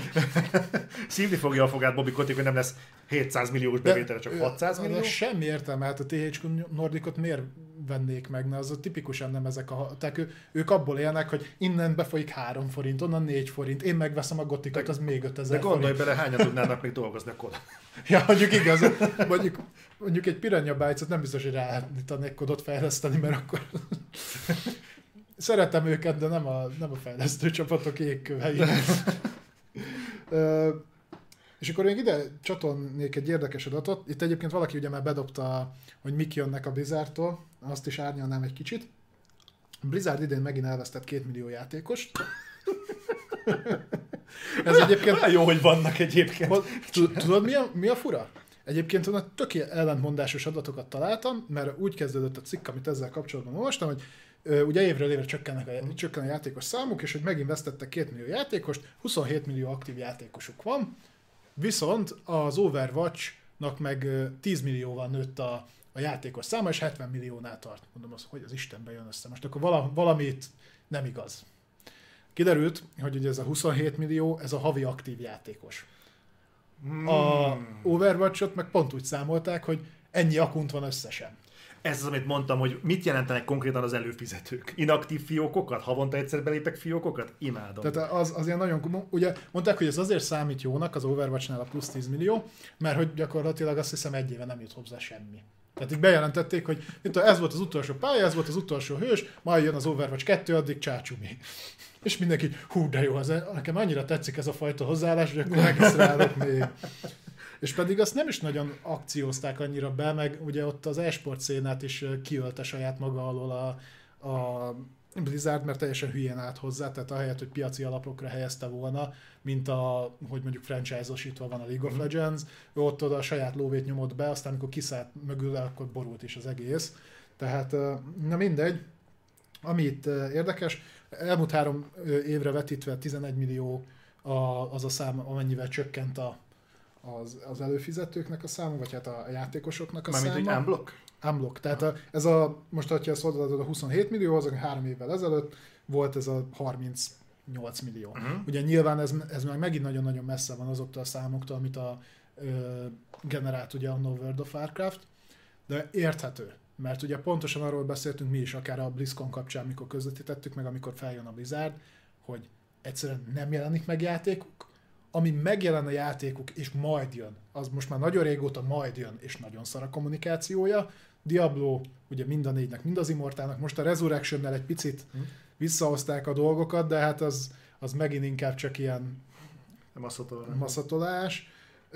Ugye most mit csináltak meg? Most a Shadowlands az ilyen, ahogy hallottam, elején nagyon megugrottak a számok, aztán gyorsan visszaestek, most akkor ugye megint mit csinálnak? Most már kifut a WoW, most elkezdték az elejéről. Tehát mindenki szerette volna ugye a klasszik szervet, elindít a klasszik szerve, most már jön a Burning Crusade, azt hiszem júniusban. Utána majd biztos lesz Wrath of the Lich King. Akkor ha 30 év alatt elfogyott a WoW, akkor ha még 30 évig nosztalgiázhatsz rajta. Mindegy, tehát ezek megint nem olyan dolgok, de ettől függetlenül, ugye Overwatch 2-ben megint csak maszatolás, meg tudjuk, hogy aki mögötte állt egyébként a főember, az lelépett, erről talán pont a múlt héten beszéltünk, meg arról is nagyon titkolóznak. Ugye az Activision oda tapasztotta a Vicarious Vision-t, hogy rázza őket gatyába, folyamatosan mennek el a Blizzardtól, és ennek ellenére egyébként, meg az adatok ellenére, amit elmondtam, növekedett a bevételük. Ugyancsak 7%-kal, de ennek ellenére több volt a bevételük, mint tavaly. Na, ez pont elég ahhoz, ez pont 7 ok ahhoz, hogy Bobby Kotick nyugodtan aludjon a Blizzard miatt is. Igen. Egyébként én nagyon kíváncsi, ezt már többször mondtam, én kurvára kíváncsi lennék, hogyha az Activision elengedné a Blizzardnak a kezét, meg tudnának-e maradni a piacon. Kurva kíváncsi lennék. Most ebben a formában nem. Tehát onnantól kezdve, hogy itt szépen lassan leépültek saját maguktól, vagy ennek nyilván volt az Activisionnek is ebbe beleszólása, de ott már látod, tipikusan azt látom, hogy így a kreatívokat azt teljesen kiirtották onnan. Tehát vagy direktbe, vagy ezzel a fajta hozzáállással.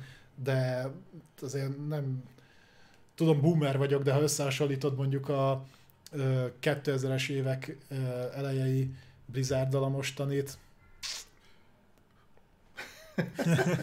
De ez nagyon jó, bocsánat, csak ezt beindítottak egy prediction, de meg leszünk 300-an az adás végére, na erre én is nagyon kíváncsi vagyok. Főleg úgy, hogy most ugye nem a megszokott időpontban vagyunk. Én meg is lepődtem, hogy így felugrott a nézőszám. Nagyon köszönjük. Igen, megint rekordot sikerült dönteni. A 11. adás, basszus, és kurva jó. Na mindegy, figyellek. Úgyhogy ja, igazából hát ennyi lett volna az Activision-es rész. Nagyon nem tetszik, ami felé tart a dolog. Mondom, megértem, hogy miért erre tart. De nekem most kéne valami kis ellensúly. Hogy úgy bedobnának valami olyat, hogy akkor vagy kilövünk egy új franchise-t, vagy egy régi címhez, aminek nálunk vannak a jogai. Nagyon sok régi játékjogai vannak. Egy jó Hearthstone update. Azt hiszem az Eurocomnak, meg nem is tudom még minek a játék, amiket ők birtokoltak, és ugye azok már azóta csődben vannak. Van egy csomó ilyen régi címük, amihez bátran hozzá lehetne nyúlni. És azt mutatják egyébként az adatok, hogy sikeresen, mert például a Tony Hawk 1-2 remasterben, ami veszett jól fogyott, és nagyon jó volt a kritikai fogadtatása is. Na, akkor remélem készen állnak egy Call of Duty-t fejleszteni. És hogyha már rekordösszegekről beszélgettünk, akkor egy kedvenc kiadónkat, kiadófejlesztő elővennénk. Ezt csak a te kedvedért írtam föl. CD Projekt Red, illetve CDPR ugye egyben. Ez mindig hétről hétre előkerül. Mindig olyan jókat szoktunk beszélni róla. Itt megint a kommunikáció. Tehát ami történt, meg amit kommunikáltak. Ugye beszéltünk róla, hogy nagyon durvá rekordbevétele lett most a CDPR-nek, csak így az arányokat figyelembe véve, 2019-es évre volt a rekordbevételük azt hiszem 90 millió dollár, az volt az addigi legnagyobb, de bős, tehát ilyen előtte ilyen 35-40-50 ilyenek voltak, 90. 2020 az 556 millió.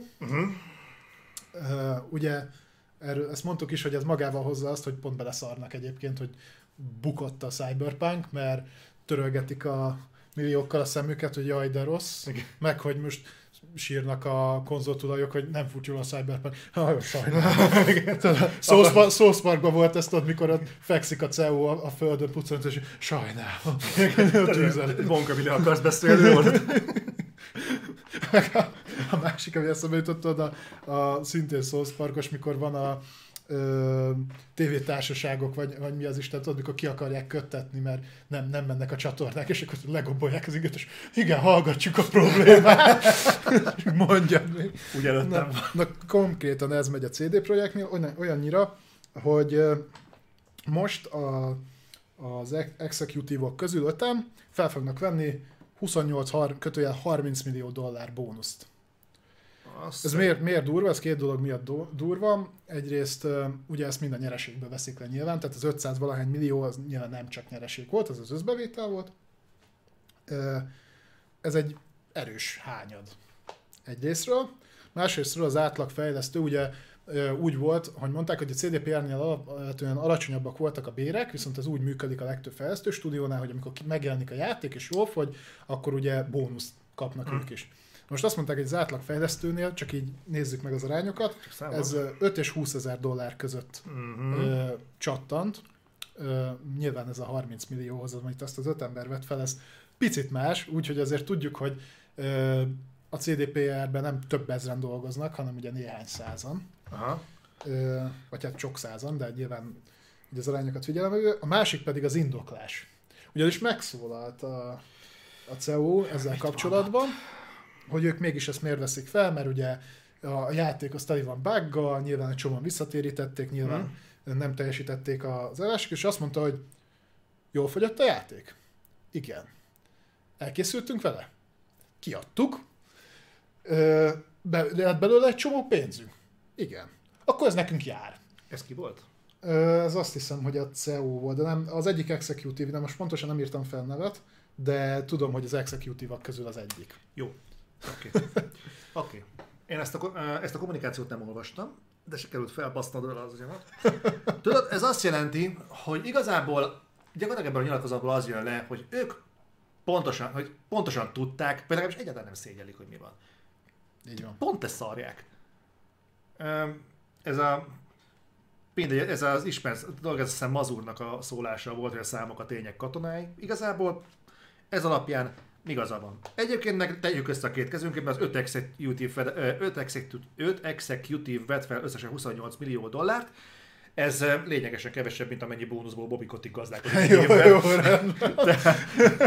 és az 5 részre bontva, tehát azért ne legyünk igazságtalanok. Egyébként most számoltam ki, hogy ez a dolgozói legfeljebb 20 ezer dollár, ez valami kevesebb, mint 6 millió forint. Hát nem tudom, hogy ha én a világ egyik legkiemeltebb fejlesztő per kiadójánál vagyok, és 7 évig szopok egy játékkal, ami után hát legalábbis körbenéznek. De ez a teteje, tehát ez a fejlesztői bónusz teteje. Akkor nem tudom, hogy ez a 6 millió forint az olyan-e, amiért nekem megérte szopnom.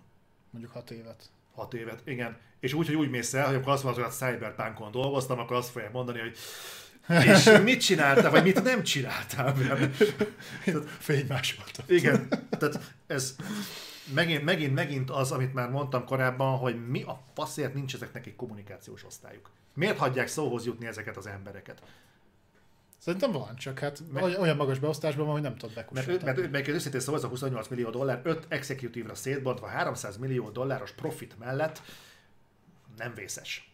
Tehát ez... Hát na jó, de hogyha azt nézed, hogy a profit, mondjuk nem tudom, hogy mennyi volt ebből a profit, nem emlékszem pontosan, de mondjuk tegyük fel, hogy 300 millió dollár volt a profit, akkor annak a 10%-át 5 embernél osztott szét. És gondolom azért még ott a felső vezetésben csattantak nagy összegek. Igen, és akkor amiről beszéltünk, hogy akkor 100 ebből biztos el fog menni még a Witcherre. A többiből meg fenn kéne tartani addig a stúdiót. Így van. Tehát ezt ne úgy képzeljétek el, hogy akkor abból a profitból most bármit lehet csinálni. Igen. Azt nyilván vissza kell forgatni a cégbe. Aha. Tehát ez így, szerintem ez tipikusan az a kommunikáció, amit múltkor neked mondtam, innentől kezdve nem fog erőlködni a CDPR. És biztos vagyok benne, hogy ugyanúgy, mint ahogy a Kodnál is, és ott mondjuk most érdekes, tehát amikor olyan párhuzamot kell hoznom, hogy a Kodnál is, de a Kod évről évre szerintem minőségibb, mint amilyen állapotban megjelent a Cyberpunk. A következő CDPR játék is tök mindegy, hogy hogyan fog megjelenni, bődületes eladásokat. Mindenki azt mondja, hogy nem, és de.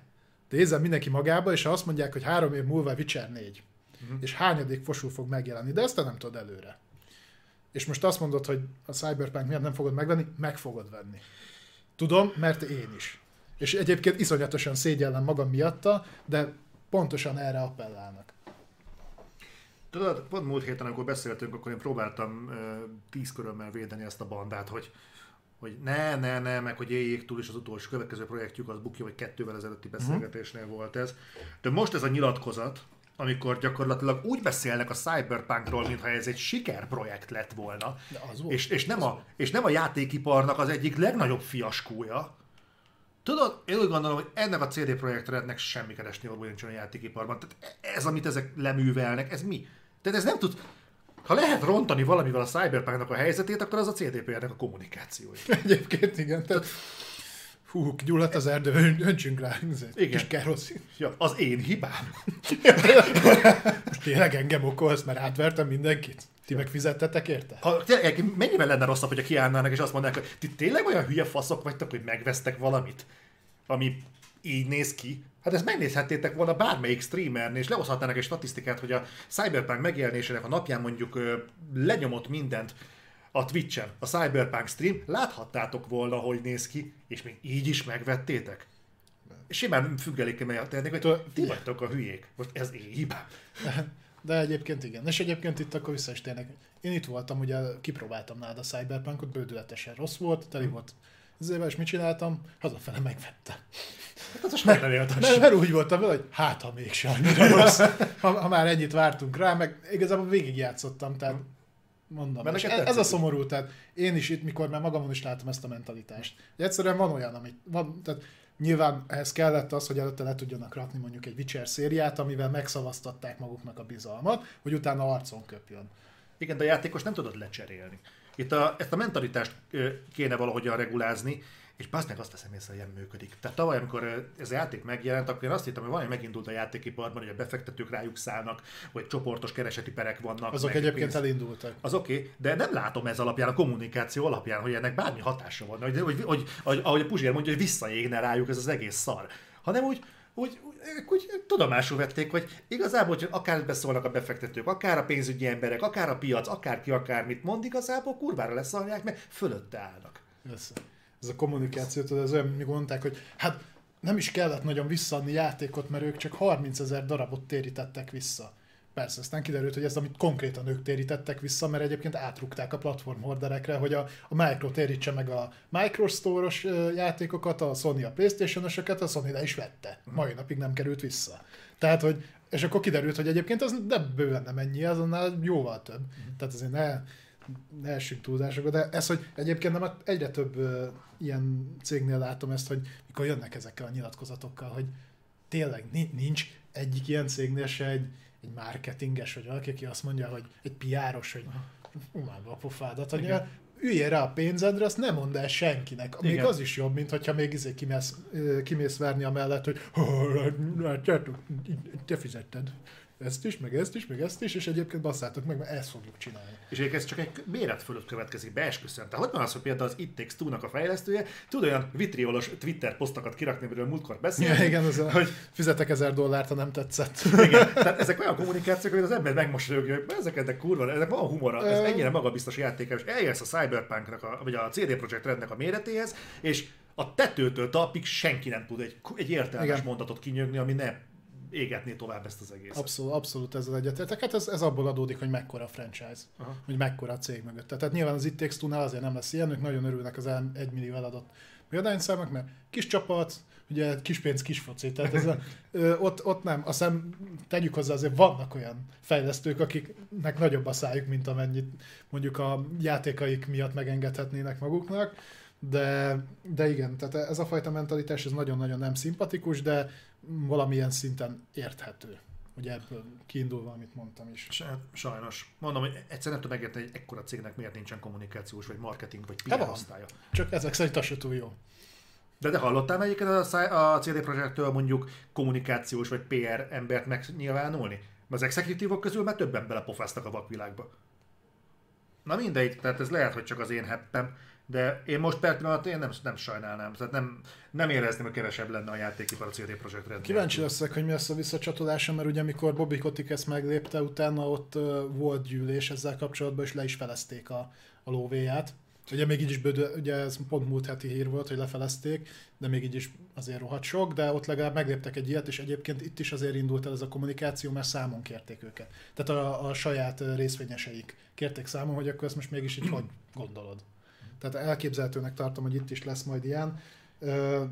Valószínűleg egyébként senkinek nem tűnt volna fel, hogy a Bobby Kotick körül egyébként nem jön ki az a hír, hogy nincs ez az űrge egy kicsit túl fizetve, és lehet, hogy valakinek oppant, hogy hó, te figyelj, mennyit keres ez az ember. Mert még a szerződésben van mondjuk egy százalékos arány, mondjuk, hogy 5%-kal kotbevételeknek Koticknál koppan, és most realizálták, hogy te bazd meg, az több mint $1 milliárd.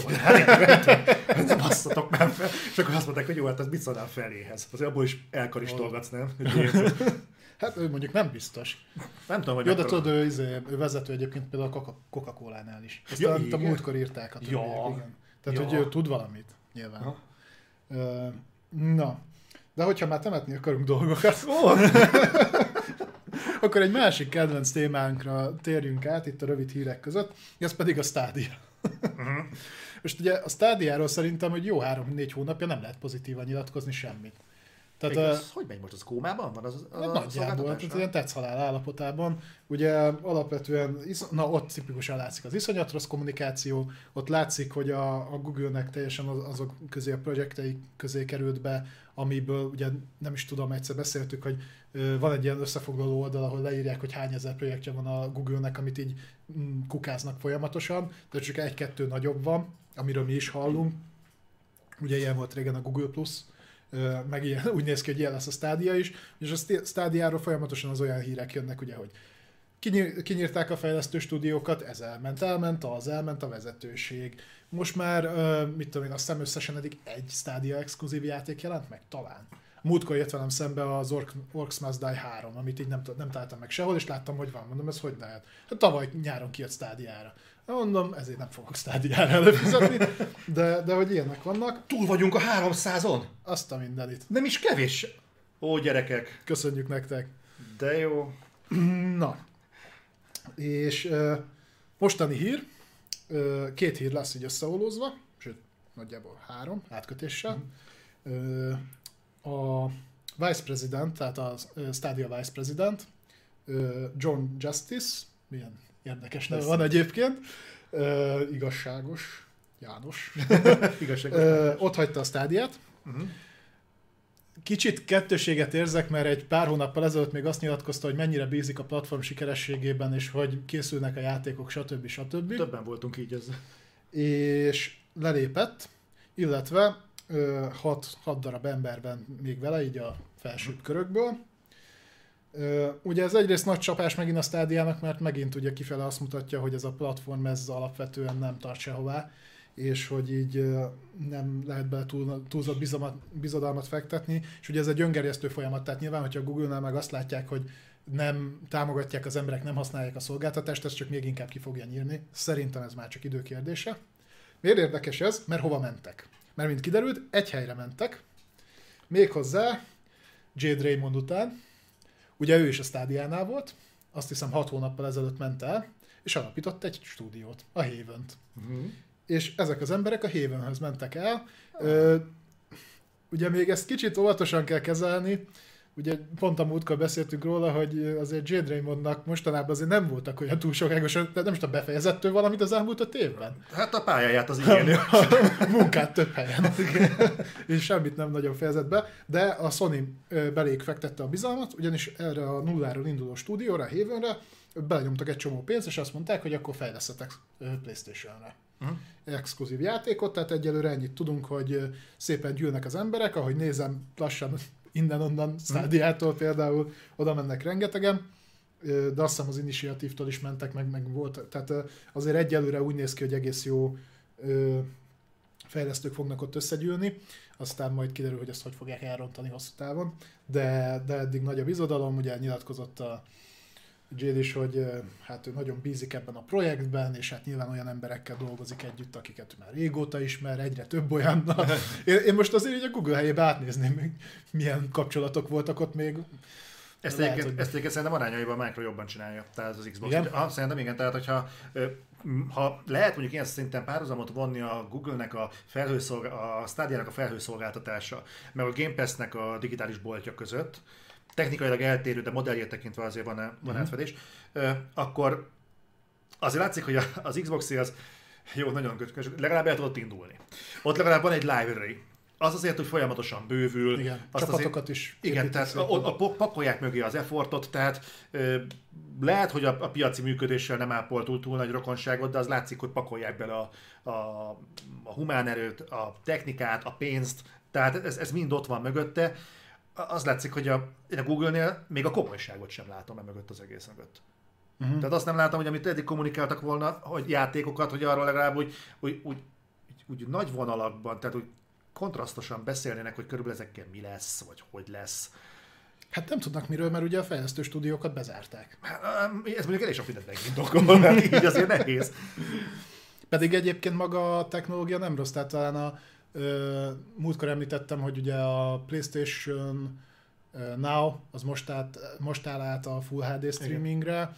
Ugye a Cloud-nal is azzal próbálkoznak, illetve az Amazon Luna is ugye a Full HD-t tudja, és ugye a Stadia-nál elvileg megy a 4K streaming.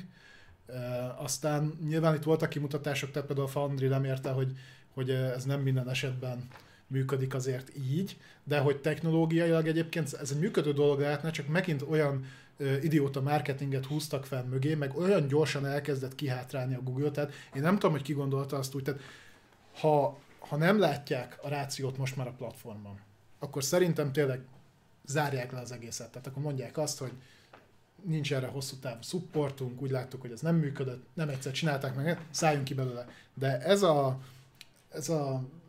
hogy mondjam, tehát pacsmagolás, ami így megy a Stadiával, hogy látjuk, hogy folyamatosan tűnnek el mögül az emberek, nem jönnek a címek, nincs kommunikálva, de még mindig megy egyébként a szolgáltatás, tehát adott esetben mondjuk el tudod égetni benne a pénzed. Arra jó. Arra jó. El tudom képzelni, hogy valami olyasmi van egyébként a háttérben, hogy a Google-nek mondjuk a belső policy állhat a háttérben. Lehet, hogy meg van határozva, hogy 2020... Hát, ez elég szörnyű. Igen? El tudom képzelni, de lehet, hogy az a 2022. januárjáig van kifutása a Stadiának, és az mondjuk ott kőbe van fésve. És akkor addig meg végignézzük ennek az egész szolgáltatásnak a haláltussáját, de lehet, hogy azt fogja mondani akkor, amikor van talán pont a pénzügyi év vége. A 2021 Q4, amikor van az érdekezés, csak azt mondják, hogy na, akkor a következő döntések vannak a 22 Q1-től, Stadia off. El tudom képzelni, mondjuk van egy ilyen olvasata az egésznek. Egyébként reális lehet. Elképzelhetőnek tartom. Nem néztem meg, múltkor beszéltünk arról, hogy kik mennek ki az E3-ra, nem tudom, szerintem most a Stadia az kint lesz? Saját show-val szerintem nem. Mert arra emlékszem, hogy ugye mielőtt elindultak, volt nekik. Még talán a Micro Event előtt volt talán. Aha, hát nem. Mert talán egybe közvetítettük is. De akkor még szép reményű projektként hivatkoztunk rá. Bár abban az évben kijött például a Jongének az elemzése, hogy azért itt kurva nagy problémák vannak, tehát szerintem már ott is voltak azért gondok, de azért ez egy szép reményű projektnek indult, tehát az első cloud alapú szolgáltatás. Hát nem az első, de ilyen nagy cég nem állt nagyon be mögé. Igen, tehát az első komolyan vehető cloud szolgáltatás. Nyilván mindenki bizakodó volt ezzel kapcsolatban, még a természetes fenntartásokkal együtt is. Hát aztán az a szörnyű tudat, hogy egyre másra láttam, hogy beigazolódik az emberek a félsze. Az a természetes önvédelmi reflex. Szóval ez ilyen szar ezt látni egyébként, de mondom, én nem lepődnék meg, hogyha 2022 Q1-nél azt mondanák, hogy Stadia már nem lesz. Addig mondjátok le, amíg lehet. Engem viszont most már érdekel, hogy majd mind dolgozik a héven, és mikor fog földbe állni.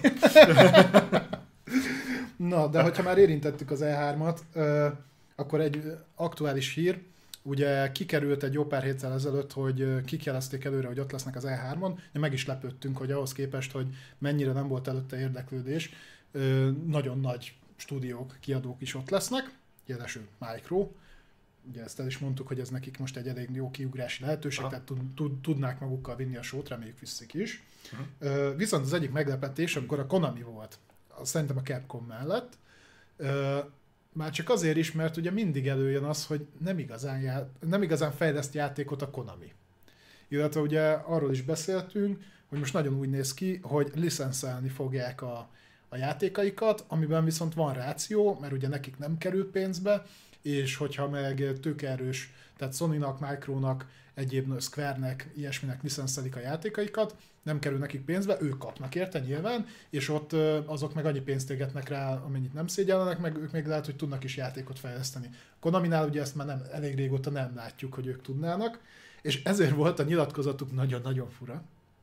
Ugyanis azt mondták, hogy ők most jöttek rá arra, na mire? Most jöttek rá arra, hogy nem tudnak semmit sem megmutatni. Pedig nagyon szeretnének. Ők annyi mindenen dolgoznak, hogy na, de sajnos a 2 héttel ezelőtti bejelentés óta, amikor mondták, hogy kín lesznek, jelezték vissza, ők rájöttek arra, hogy nem tudnak mutatni semmit. Ez szerintem, ami mögötte lehet, az pontosan ez a licensz, hogy nem ők nem állnak sehogy, mert ők nem is csináltak semmit, hanem hogy azok a cégek, akik kiliszenszelték az ő címeiket, ők nem állnak úgy, hogy megmutatható legyen a játék. De ők honnan vennék, hogy honnan veszik azt, hogy ha ezek a cégek állnának valahogy, akkor azt pont a Konami színpadán mutatnák be? Nyilván lehet, hogy van egy ilyen keresztszerződés, hogy ez olyan dolog, tudod, mint mikor a nem is tudom melyiknél volt, azt hiszem, hogy a Kodoknál, vagy talán a Kodnál, vagy a Battlefieldnél szokott az lenni, hogy az EA-nél is megy, meg a Micronál is. Aha. Tehát, hogy valahol bemutatják, valahol meg gameplay van. Na, értem. Aha. Tehát itt például el tudok képzelni egy olyan dolgot, ugye, amiről rebesgettek is, hogy ugye Silent Hill-en és vagy Metal Gear Solid-on dolgoznak a Sony-nál, és lehet, hogy a Sony azt mondta, mondom, ez csak Conteo, tehát ezt mindenki kezelje is úgy, hogy azt mondta, hogy nem az, hogy nem állnak úgy, hanem te azt nem viheted ki az E3-ra. Mert nekem lesz egy saját rendezvényem, és én ott akarom megmutatni. Uh-huh. És mivel másuk nem volt, ezért közölték, hogy akkor nem mennek ki. Így mondjuk érthető lenne. Gyakorlatilag ez ugyanaz jelenti, hogy sehol nem tartanak a saját játékot. Ezt én valószínűleg tartom, szerintem a Konami már nem fejleszt játékot. Holott tudjuk egyébként, hogy a bevételeik jelentős hányadát még mindig az adja. Ha viszont ez van a dolog hátterében, amit te mondasz, akkor azt jelenti, hogy nagyon az E3-on két dologra nem kell számítanunk, Silent Hill és Metal Gear bejelentésre. Hát, ha csak nem igazak a pletykák, hogy mit is volt, a Metal Gear-t hozták szóba? A Bluepoint-től. Nem a Bluepoint, a Micro-val. A Micro-val. Hát igen, de hogyha nem tartanak sehol a játékfejlesztés, bár bejelenteni ettől még bejelentheti a Micro. Lehet, hogy a gameplay tartogatja magának, akkor nem tudom. Nem tudom elképzelni. Mm. De igazából akár még valósul meg az, hogy a Konami nem lesz ott az E3-on, sem mint kiállító, sem mint mondjuk társ jelenlevő a színpadon. Mm-hmm. Ez, szerintem ez azt jelenti, hogy nem lesz Konami IP bejelentve. Nem, nyilván én se gondolom. Viszont ez felvet egy érdekes lehetőséget, ha és amennyiben ez igaz. És szeretném, ha igaz lenne, mert akkor igazam lett. Akkor ugye most már nagyon közel, 1 hónapra vagyunk az E3-tól? Konkrétan 1 hónapra. Biztos vagyok, hogy ott a közelében lesz egy Sony rendezvény, ha és amennyiben pedig lesz, akkor azt most már lassan ki kéne kommunikálni a Sony-nak. Ahogy szokta, szerintem azon a héten megtudjuk. Ja, de az a State of Play-ekkel csinálja azért a többit, az hamarabb beszokták. Bár emlékszem, hogy azért tavaly nagyon megkillottak ezzel, minden héten találgattuk, hogy na most bejelentik, na, akkor most, és nem. Nem az volt az, amikor egy nappal előtte jelentették be, hogy másnap event lesz? Nem, az, amikor elhalasztották, tudod, mert hogy 1 héttel elhalasztják, hogy 2 héttel elhalasztják. Nem tudod, hogy most lett volna csütörtökön, de azt hiszem akkor volt a BLM, és akkor eltolták. Ja, tényleg. Úgyhogy, nem tudom, de azért szerintem most már adná magát. Ugye pont amiatt, amit beszéltünk, hogyha reagálni akarnak a Micro-ra, és elvileg tudnak, akkor azt valahogy az E3 után be kell tolni. Elé nem hiszem, de utána. Tehát vagy arra a hétre, tehát azon a héten csütörtökön vagy pénteken. A júni az izgalmas lesz. Bizony. Na, ezt a témát, ezt imádni fogod. Tudom, mert én írtam föl. De azt, hogy imádni fogom, mert nem tudom, én ezt a játékot kicsit elengedtem. Elden Ring, ugye azt hiszem 1 hónappal ezelőtt, március környékén, akkor már volt az 2 is, lékelődött. Ugye nem nagyon tudunk semmit az Elden Ringről, azon kívül, hogy készül, ugye ez egy From Software játék, George R. R. Martinnal készítik közösen, szóval az lelki játék lesz, legalábbis annak készül. Gyakorlatilag azt hiszem pont nem is tudom, az Micros E3-on 19-ben volt egy ilyen cinematic trailer, azóta semmi, most kikerült egy belsős felhasználásra készült ilyen trailer, teaser, hasonló dolog, ami egy picit hosszabb volt, tehát az azt hiszem ilyen 30-40 másodperc volt, na most megint elvileg ugyanebből az anyagból kikerült egy másik részlet, ez talán kemény 7 másodperc, de mivel annyira nem jön semmi az Elden Ringből, ezért nyilván erre is rácsaptak rögtön. Ezzel kapcsolatban előkerült egy dokumentum, ez az anyacége a From Software-nek, ez a Kadokawa. Japánban ez egy nagyobb cég, animéket is forgalmaz, meg mindent, tehát több dolog tartozik hozzájuk, nem csak videójátékos. Akkor te kötősz hozzájuk. Az ő üzleti jelentésükben az áll, hogy az Elden Ring az 2021 Q4-ig megjelenik. Ugye ez megint csak üzleti év, tehát ez megint azt jelenti, hogy jövő év március 20-valahanyadika. Ez exkluzív? Játék, ez multiplatform. Hát ugye mióta elkurta a megjelentetését az eredeti Demon's Souls-nak a Sony, utána ugye a Capcom vette át a kiadói részt. Tehát például a Demon's Souls-t már ugye a Capcom Európában azt ők voltak a kiadói, ugye a jogok azok ott maradtak a Sony-nál, de ők csak Japánban voltak kiadók, viszont utána a Souls széria, tehát a Dark Souls játékok, azok multiplatform megjelenések voltak, mert ott már nem volt ilyen deal. Nem is Capcom, Bandai Namco, bocsánat. Viszont ugye volt exkluzív deal, tehát a Demon's Souls-ra volt egyedül, a Bloodborne-ra volt, én úgy tudom, hogy erre nincs. Aha. Tehát azok a franchise jogok, azok a Sony-nál vannak, de a Souls szériának a jogai, vagy például a Sekiro-nak a jogai nincsenek. Aha. Tehát szerintem, főleg úgy, hogy microkonferencián mutatták be, szerintem az marad multiplatform. Igen. Ha majd a Microsoft-nak szimtán mutatnak be, ez valószínűleg nem exkluzív. Jó, hát ebben mindig belevegyünk, emlékszem, hogy mindig olyan finoman fogalmaznak, hogy szokták mondani, hogy konzol exkluzív, vagy launch exkluzív, mindig olyan érdekesen tudják megfogalmazni ezt, hogy a végén kiderüljön egyébként, hogy semmilyen szinten nem az. De most már legalább vannak valós exkluzív címeik, ami PC-re is jön, de akkor is van. Az ökoszisztém. Mondjuk mostanában egy csomó Sony cím is jön már vagy PC-re, úgyhogy lassan lesz se fog jelenteni semmit. Az ilyen megtűrt platform. Ez az Elden Ring, ez hogyha Q4-ben vagy Q4-ig? Ez nincsen hivatalosan így, hanem ez előzetes üzleti tájékoztatóban ez volt. Tehát az üzleti jelentésben van így beleírva, nyilván ezen változtathatnak. Lehetek görény. Nem tudom, az milyen mikor jön vagy, úgyhogy legyél. Ez a pénzügyi Q4. Igen. Ez nem olyan, mint amikor azt mondom, eltolom egy évvel a megjelenést. Nem, szerintem... Nem, amikor azt mondják, hogy eltoljuk egy évvel, akkor az emberek általában legyinteni szoktak, hogy jó, mert meglátjuk, mikor jelenik meg. De akkor azt mondod, hogy Q4-re tolom. Akkor érzed azt a mici mackó öltönyben, tudod, hogy Q4-es eltolás. Akkor az akkor valószínűleg márciusig megjelenik. Ugyanúgy azt mondtam, hogy egy év. Hát meg ezt jó kommunikálni is, mert tudod, mint mondtam, ugye a valós ugye, év, tehát a valós felosztása az évnek, meg a pénzügyi felosztása az évnek, az különböző. Persze. Tehát mikor elkezdik mondani, hogy Q4, akkor ez még kijön idén, nem a lófaszt. Hiába van előtte egy 2021, a 2021, vagy 2021 Q4, ez nem 2021. Igen. Tehát ez a...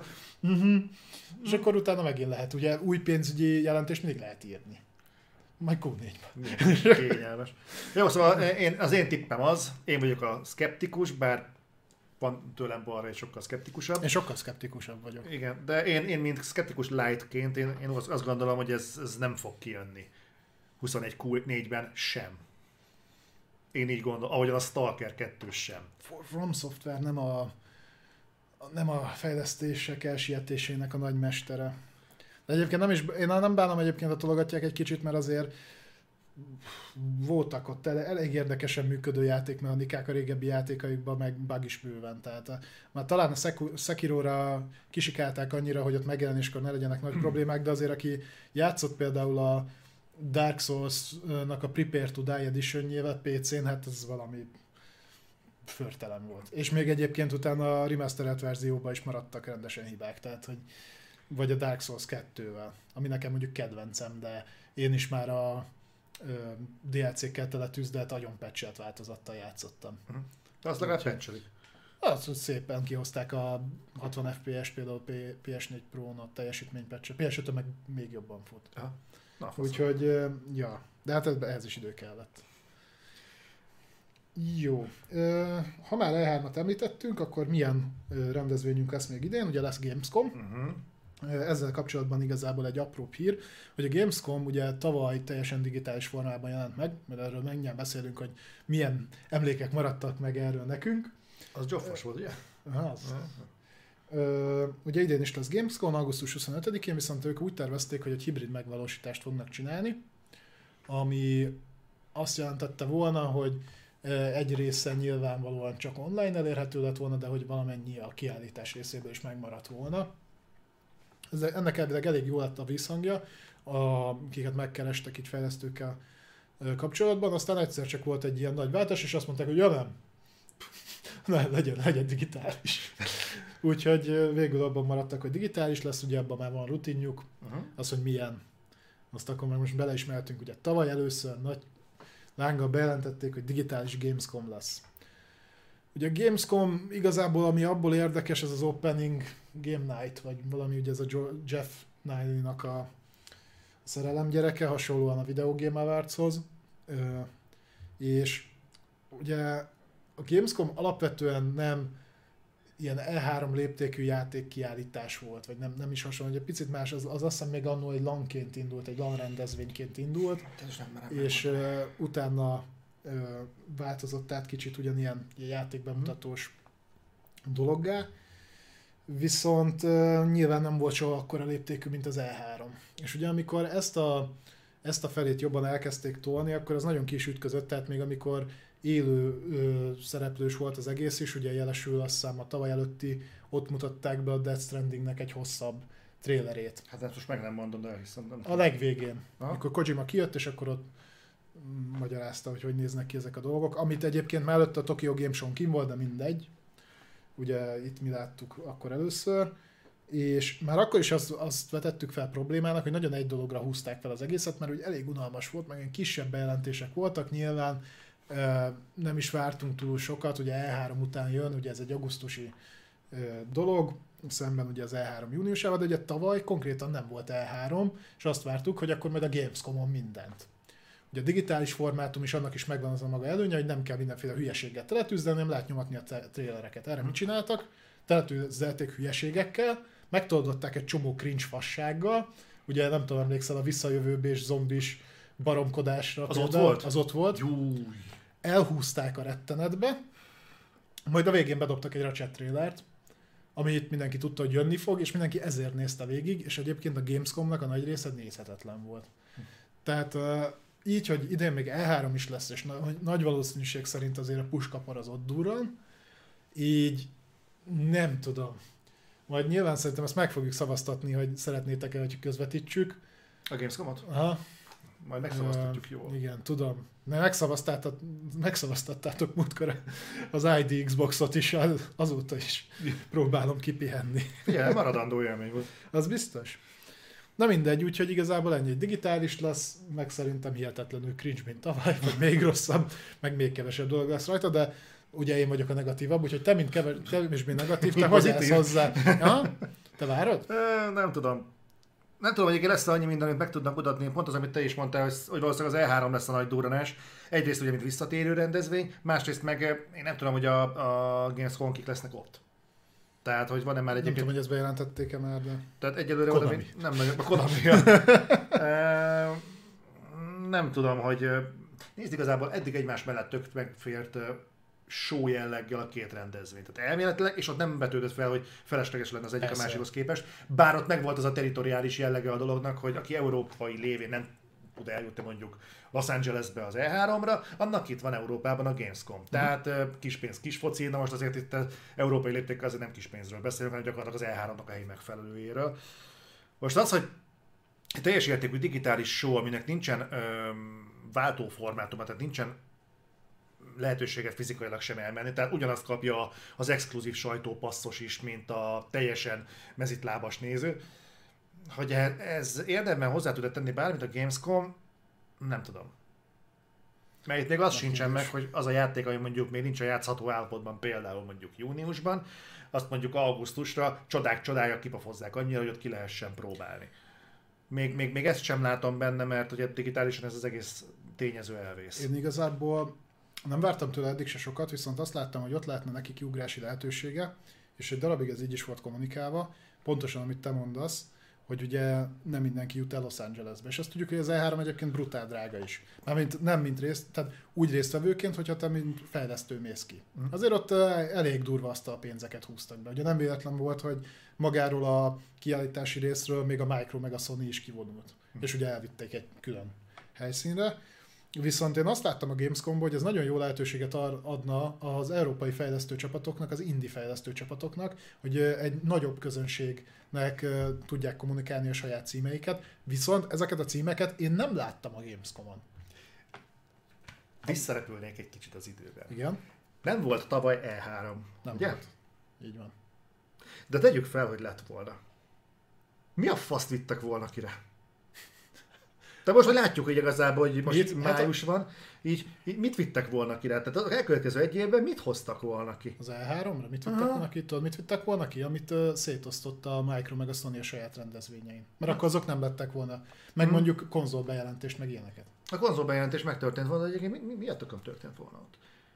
Nekem van egy olyan érzés, hogy mi van akkor, ha az E3 igazából nagyrészt azért is maradt el, mert gyakorlatilag kollektíva azt mondták, hogy bazzeg nem tudunk feltölteni egy egyórás sót játékkal. Nyilván benne volt ez is. Csak így most merült fel bennem, hogy én visszagondoltam, hogy igazából a Micro mit vitt volna ki? A Halo Infinite-et? A Sony mit vitt volna ki? Hát a Halo Infinite hogy nézhetett ki júniusban, ha augusztusban úgy nézett ki. Ja, tehát jó, hát így is úgy is lebőgtek volna vele, de mondjuk kivitték volna a Halo Infinite-et, és még mit? És még mi a tökömet vittek volna ki? Stalker. Ja. Vagy a Sony, nem tudom, addigra talán már megjelent a Last of Us, vagy még nem jelent meg a Last of Us-ot? Vagy úgy tegyük, hogy fel meg... Csúcsú jött akkor meg a Last of Us, de hát azok már évek óta kim voltak az E3-ban. Igen, tehát igazából sok mindent nem tudtak volna mutatni vele, lehet, hogy gameplayt kaptunk volna, de az se sok, tehát most oké, bejelentették volna a PlayStation 5-öt, ha bemutatható állapot, de biztos bemutatható állapotban lett volna. Akkor ledobják mondjuk még a Demon's Souls-t, meg oké. Miles Morales, Ratchet, Demon's Souls, meg Horizon. Azzal mondjuk fel lehetett volna tölteni talán, mondjuk. De abban sem látok egy órát. Hát figyelj, a legeslegutolsó Sony konferencia az ugye úgy nézett ki, hogy volt a Last of Us, volt a Chuchu, tehát a Ghost of Tsushima, meg a Nioh 2. És azt hiszem ez a három volt. Tudod, amikor úgy volt, hogy bevitték őket egy ilyen faházba, és onnan kellett átmenni. Tudod, ami ilyen iszonyat cringe volt, mert közben masszatoltak meg mindent. És nem mondták, hogy végig a konferenciának, ugye? Igen, elkezdtek még beszélgetni, és mindenki várt, hogy akkor mi lesz még. És konkrétan én így emlékszem, hogy ennyi volt, hogy ugye lenyomták a Last of Us-t ott a izébe, átmentek, volt egy Nioh 2 átkötés, Ghost of Tsushima, az csocsi. Mert addigra már ugye God of War Pokémon már rég kim volt, ja, ennyi volt. Ebből a szempontból is szerintem még sokkal jobb lesz az idei E3, az biztosan, mert most már azért van egy évnyi puffer szerintem, meg elindult a Next Gen, tehát most már muszáj villantani valamit, mert egyébként egyik platformholder sem bővelkedik játékokban. Még a Sony sem pedig neki legalább van, de valamit mutatni kell mindenképp az E3-on. Viszont nem vagyok benne biztos, hogy Gamescom kelleni fog. Most igazából végig gondoltam, és nem hiszem, hogy az, amit meg fognak tudni digitális formában, tehát trailer formájában mutatni a Gamescomon, vagy a E3-on, ahhoz képest bármi érdemi ki fog jönni a Gamescomon, vagy pedig valamelyiken irgalmatlan maszatolás lesz. Ezért fognak. Én már látom nagyjából, hogy hasonlóan fogják felépíteni, mint tavaly, meg tavaly előtt. Tavaly és tavaly előtt is egy darab PlayStation-es címre húzták fel az egészet, tavaly jött a Death Strandingre, ami a műsor végén ment, tavaly a Ratchetra. És mi van hozzá legközelebb megjelenésben? A Horizon. Valószínűleg Horizon fókuszú lesz egyébként.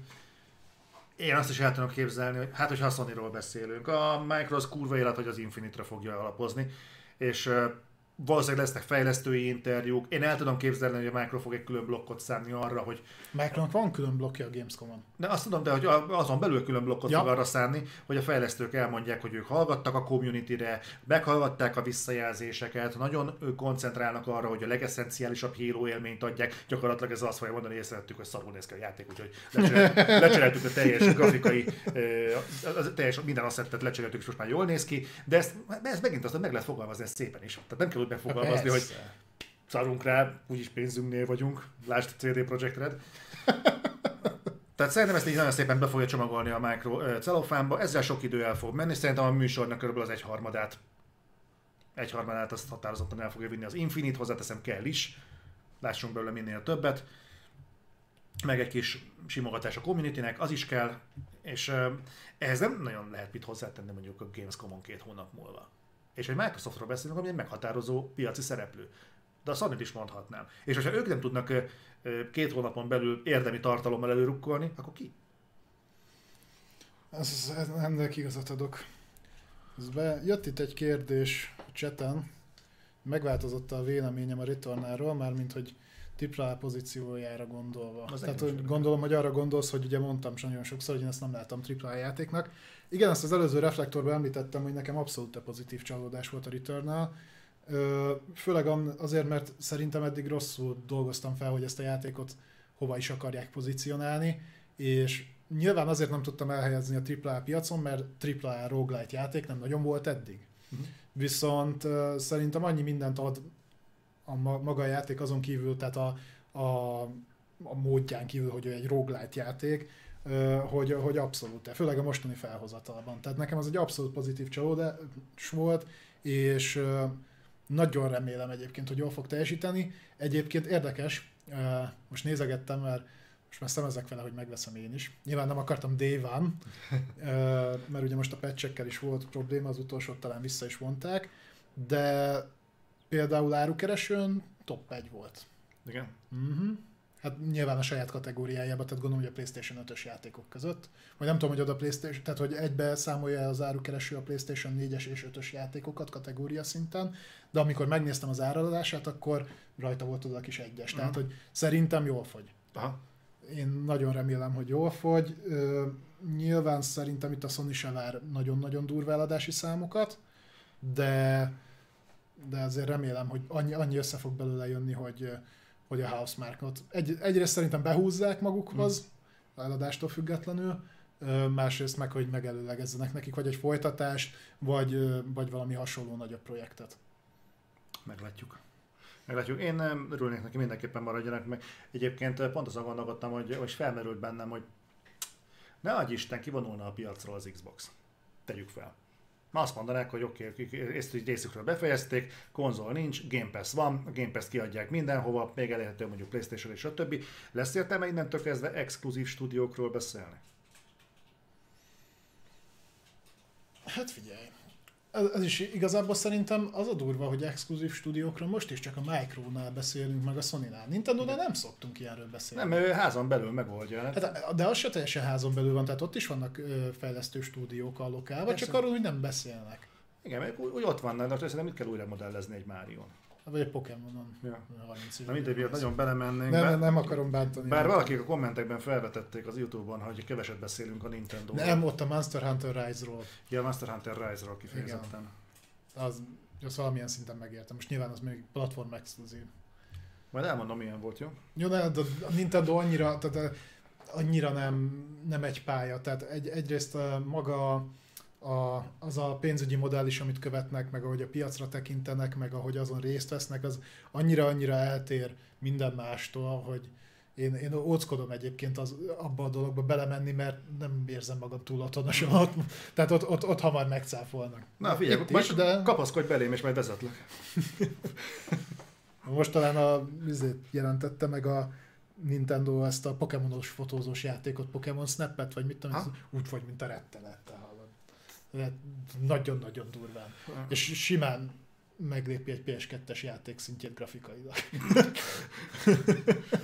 Azt láttad, hogy a Microsoftnak a sztoriára feltöltötték az Animal Crossing-ot? Micsoda? Volt egy ilyen kép, azt még címbe küldte, és így átküldtem Sasának, hogy nézzem, és mondta, ilyenek előfordulnak néha, hogy ilyen torrent játékok fölkerülnek. Majd nézzetek majd utána, hogy Animal Crossing Microsoft, és ki fog dobni egy store oldalt, és tényleg fönt van, de valamilyen ilyen nem az a játék, hanem totál más. Jaj, azt tudom, volt ilyen a Nintendo-nak a sztóriába is felkerült egy ilyen Zelda klón, ahol egy például volt kopizva a Zelda, tehát hogy textúrák mindenki volt, és ott árulták a saját platformjukat. Hát ez óriási volt. Vannak ilyen dolgok. Na, lesz még 2 rövid hírünk. Az egyik az azzal kapcsolatos, ezt az Epichez akartam kapcsolni, aztán később jött velem szembe a hír, úgyhogy végül ide külön írtam föl, mert nem csak az Epicet érinti, csak őket is. Ez már mégpedig az, hogy ugye sokszor beszélünk a Tencentről. Aki nem tudja, a Tencent az egy kínai mamutvállalat, ami a Kínában például teljesen monopól helyzetben van, mondjuk gaming szempontból. Rokonna a 50 Centnek? Nem tudom. Zoli, szerintem nem. Bocsánat. Én akkor nem tudom, hogy tényleg nem tudom, mi az a táncát, mert csak meg kínai mamutvállalat, abszolút. Kizökkentesz, megint bocsánat. Látod, nehéz így. Bocsánat. Uralja a kínai piacnak a nagy részét, nem a Józsefvárosi ilyet, hanem az alapvetően a kínai. Láttam, már én is, igen, tehát látod, magaddal rántasz. Szóval az a lényeg, hogy egy iszonyatosan nagy vállalat Kínában, és neki van egy csomó érdekeltsége Kínán kívül is. Jó példa erre, tehát az Epicnek a 40%-át birtokolja, illetve ott van a Riot Games, amit meg egy az egybe. Illetve egy csomó minden tartozik oda, és nagyon sok befektetést is csinál. Most miért érdekes ez? Itt most egy kicsit szembe kerültek Amerikában a Committee on Foreign Investment-tel, ami gyakorlatilag a külföldi beruházásokat felügyelő hivatal, valami ilyesmi. És itt most ez magával hozhat egy olyan dolgot, hogy vannak erre bizonyos piaci szabályozások, tehát hogy mit tudom én, egy adott piacon nem lehet monopóljogod. Most konkrétan, amiben belekötöttek, az az, hogy mivel ezeknek a, tehát azt hiszem az Epic is, a Riot az biztos az amerikai központú, meg egyébként globális játékok, ezért a felhasználói adatoknak a kezelése. Ugye mivel már a Trump kormány neki ment annó Kínának emiatt, ugye akkor éppen az volt, hogy akkor a kínai cégeket kivágják, tehát a Huawei, stb. Ugye ugyanezt akarják most is, hogy akár amerikai, legfőképpen amerikai felhasználói adatokat, hogy tehát bizonyítsák be, hogy biztonságosan tudják kezelni. Nem ezt akarják, akarnak egy okot találni arra, hogy szépen a Tencentet erről a piacról kirúgják. Ugye ez csak olyan szempontból lehet fontos, hogy ha ez és amennyiben ez átmegy, még nagyon gyerekcipőben van az egész dolog, akkor ez kérdéseket vethet fel például az Epicnél, mert az Epicben valami iszonyat mennyiségű pénzt önt a Tencent. A Riotba ugye szintén, bár a Riot azt nyilatkozta, hogy ők függetlenül működnek, de hát pontosan tudjuk, hogy nem. Tehát, hogy ott is például a League of Legends egy csomó mindenben módosult, hogy idomuljanak a kínai piachoz. Úgyhogy ez hosszú távon felvethet egy ilyen érdekes dolgot, hogy amennyiben kirúgják ugye a kínai pénzolgyás mögött, mondom, szerintem nem fog átmenni, de próbálkoznak vele, akkor például az Epic megteheti el azt, hogy folyamatosan nyeli be mondjuk a sztorból a dolgokat. A Tencentről tudjuk egyébként, hogy mennyire önálló? Tehát mögött... Hát az annyira önálló, hogy gyakorlatilag a kínai kormánnyal ilyen szoros kötelék közben. Eljöttem, akkor ez sok mindent megmagyaráz. Úgyhogy, ja. A kínai kormány lője. Kezd elgurulni egy útra. Azt hiszem, kicsit túlhúztuk az adást, mert Zoli kezd fáradni. Na mindegy. Most kezdtek viszont ha már rájött, akkor átkötném az utolsó híre. Ugye megszokhattátok, hogyha van filmes hír, akkor azt szoktunk hozni. Hoztam megint egy Netflixes hírt. Ez most League of Legends, tehát Riot League of Legends vonatkozású. Ugye beszéltünk arról, hogy egyre több és több játékadaptáció készül Netflixre. Most ugye volt, ami élőszereplős, mondjuk az nem feltétlen játék, a Witcher nem feltétlen játékadaptáció volt, de ugye tekintettünk rá úgy is, onnan többen ismerték, de ugye rengeteg játékadaptáció animálva felkerül, tehát ott volt a Dragon's Quest, ott volt a Dragon's Dogma, ugye jött nemrégiben a Dota, aminek már tudjuk, hogy készül a második évadja. Tehát ezek viszonylag jól mennek egyébként. Nem mondom, hogy minőségben mindegyik olyan nagyon jó, de viszonylag jól mennek a Netflixes platformon, és akkor most kaptunk bejelentést, hogy elvileg ősszel, ha jól emlékszem ősszel, elindul a League of Legends animációs sorozat is, Arcane néven fog futni, és ebből láttunk egy nagyon rövid, tehát egy ilyen talán 10 másodperces teasert, majd gondolom, hogy jön egy hosszabb is, de ez egyébként jól néz ki. Tehát ha így fog kinézni maga a sorozat is, nagyon-nagyon hajaz azokra, tehát arra a minőségre hajaz leginkább, amit a Riot egyébként is kiad a játék mellé, az meg egy elég magas minőség. Tehát ez jó. Jó hangzik. Úgyhogy én egyébként ezt pozitív dolognak tartom, mert ha és amennyiben minőségi módon tudják átültetni ezeket, azért tudjuk, hogy maguk a filmek, játékadaptációs filmek annyira nem mennek. Nyilván egy ilyen animációs sorozat se költségekben nem annyi, meg nem is kell neki annyit visszahoznia, de meg gondolom könnyebben is átültethető. Úgyhogy én örülök, ha ilyenek fognak jönni még. Azt egyébként lehet tudni, a League of Legendsnek van koherens története? Ó, milyen? Vagy lore, vagy inkább csak lore van? Nagyon sokáig ilyen össze-vissza volt, de aztán amikor elkezdett nagyon felfutni a League, akkor építettek, tehát megpróbálták így összevonni a történetet.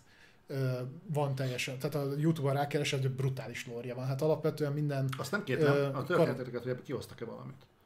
Van, folyamatosan fut. Tehát csak nehéz, mert ugye most már több mint 150 hős van a játékban, és nyilván mindegyiknek van saját sztoria, és ezek egyébként össze is fonódnak. Aha. Most itt például, hogyha valamennyire ismertek a lore-t, akkor van két ilyen tech város, Piltover és Zaun, azt hiszem, hogy ezen a néven fut, ott fog játszódni. Ha esetleg karakterekkel is tisztában vagytok, Jinx és Vi, vagy Váj, nem tudom, milyen pontos kiejtése, ők vannak benne a teaserben. Jinx már nekem is mond valamit, tehát ő ilyen slágerfigura. Ez a kicsit ilyen agyahagyott csajszi, és a nővére a V, akinek meg ilyen nagy robotkezei vannak, és ő meg sheriff. Tehát akkor nagyon nem léptek ki a komfortzónából. Szerintem egyébként az építkezés arra fele, hogy ugye tudunk róla, hogy a Riot rengeteg LoL-hoz köthető projekten dolgozik, tehát CRPG-n, MMO-n, verekedős játékon, mindenen, és mondjuk az MMO-hoz, hogyha fel tudnak vezetni egy történetet, ilyen formán, tehát te is hamarabb fogsz megnézni mondjuk egy 20 perces animációs részt, mint hogy végigolvasd a 1200 oldalas wikit. Nyilván, persze. Úgyhogy mondom, ha minőségre olyan lesz, amilyen a teaserben volt, végig, és nem lesz rossz a sztori, akkor én nagyon adom. És akkor ide kapcsolódnék még egyet, ha már a jó feldolgozásoknál tartunk. Castlevania utolsó évad, május 13, tehát jövő hét, ha jól emlékszem, ugye? Május 13, szerintem igen. Igen. Tehát valahogy egy hét múlva. Negyedik évad, utolsó évad. Aki még nem látta, szerintem pótolja be, az első két évad nagyon jó, a harmadik ilyen de az se olyan rossz, de a negyedik évadban most úgy néz ki, hogy le fogják zárni az összes történetet. Maga a sorozat brutálisan jól néz ki, tehát nagyon jó az animációja. Szerintem a történet se volt rossz. Mondom, akinek kimaradt, az nézze meg. Vagy aki szerette annó Castlevaniát. Egyébként ahhoz a címhez is mióta nem nyújt a Capcom. A Lord of Shadows volt talán utoljára, nem? Az kettő.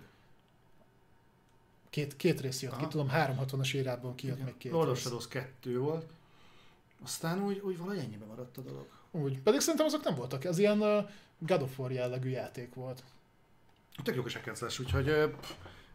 Hát figyelj, hogyha bár mondanám, hogy ha szárnyal a sorozat, akkor lehet, hogy nekiállnak a Castlevania folytatásán, de hát már szárnyal egy ideje a sorozat, úgyhogy... Nem tudom, a Capcom miért nem csinál semmit, szerintem ő így tök jól el vannak. Hát most ugye azon voltak, hogy nem menjenek csődbe. Most már lehet, hogy majd bátrabban nyúlnak hozzá ezekhez a címekhez. Aha. Jó, hát reméljük a legjobbakat, meg erre lehet ránézek erre a League of Legends-es dologra, mert ártani nem árt azt, hogy mégis ez egész. No, és akkor el is jutottunk a végére. Na most ahhoz képest, hogy ez egy rövidebb hét volt, ugye olyan szinten, hogy csütörtökre tettük a reflektort, nem pedig péntekre, szerintem egész jó. Elbeszélgettük az időt, majdnem 3 óránál járunk. Nagyon köszönjük, hogy velünk tartottatok. Iszonyatosan örülünk, hogy 300 fölött volt egy időben. Igen, nézőszámú. Tök jó fej volt mindenki, aki bekapcsolt egy második eszközt is maga mellett, hogy... Ja, de csak hogy meglegyen, mert ugye megszavaztatták. Igen. Fontos dolog még, ugye jövő héten természetesen reflektor megint, ha minden összejön, akkor szokott időben pénteken, 4 órától.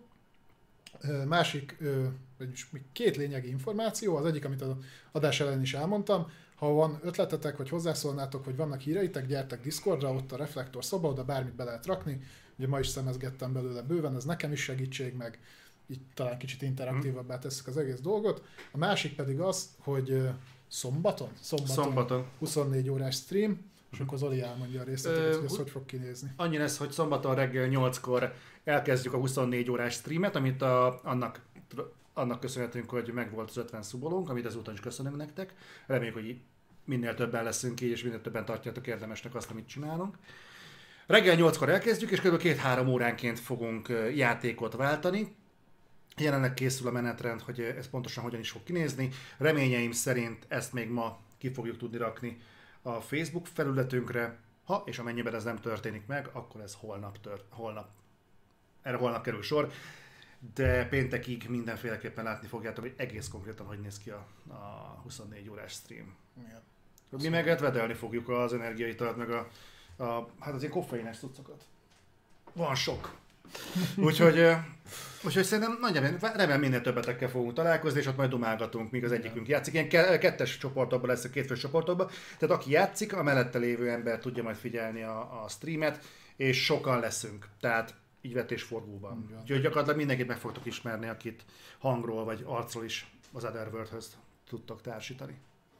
Szerintem mi nagyjából a végére értünk az ELTE Reflektornak. Én nagyon köszönöm neked, hogy itt voltál. Én is köszönöm, hogy itt lehettem, és köszönöm nektek is, hogy velünk tartottatok. És nektek is, mert függetlenül attól, hogy bebusztoltátok a plusz készülékeket, megint rekord nézettséggel zártunk. És akkor, ha vissza akarjátok nézni az adást, hogy a Soundcloudon, Spotify-on fent lesz, és fent lesz a VOD csatornán is. Otherworld streamek néven keressétek YouTube-on, és akkor ott meg lehet nézni majd.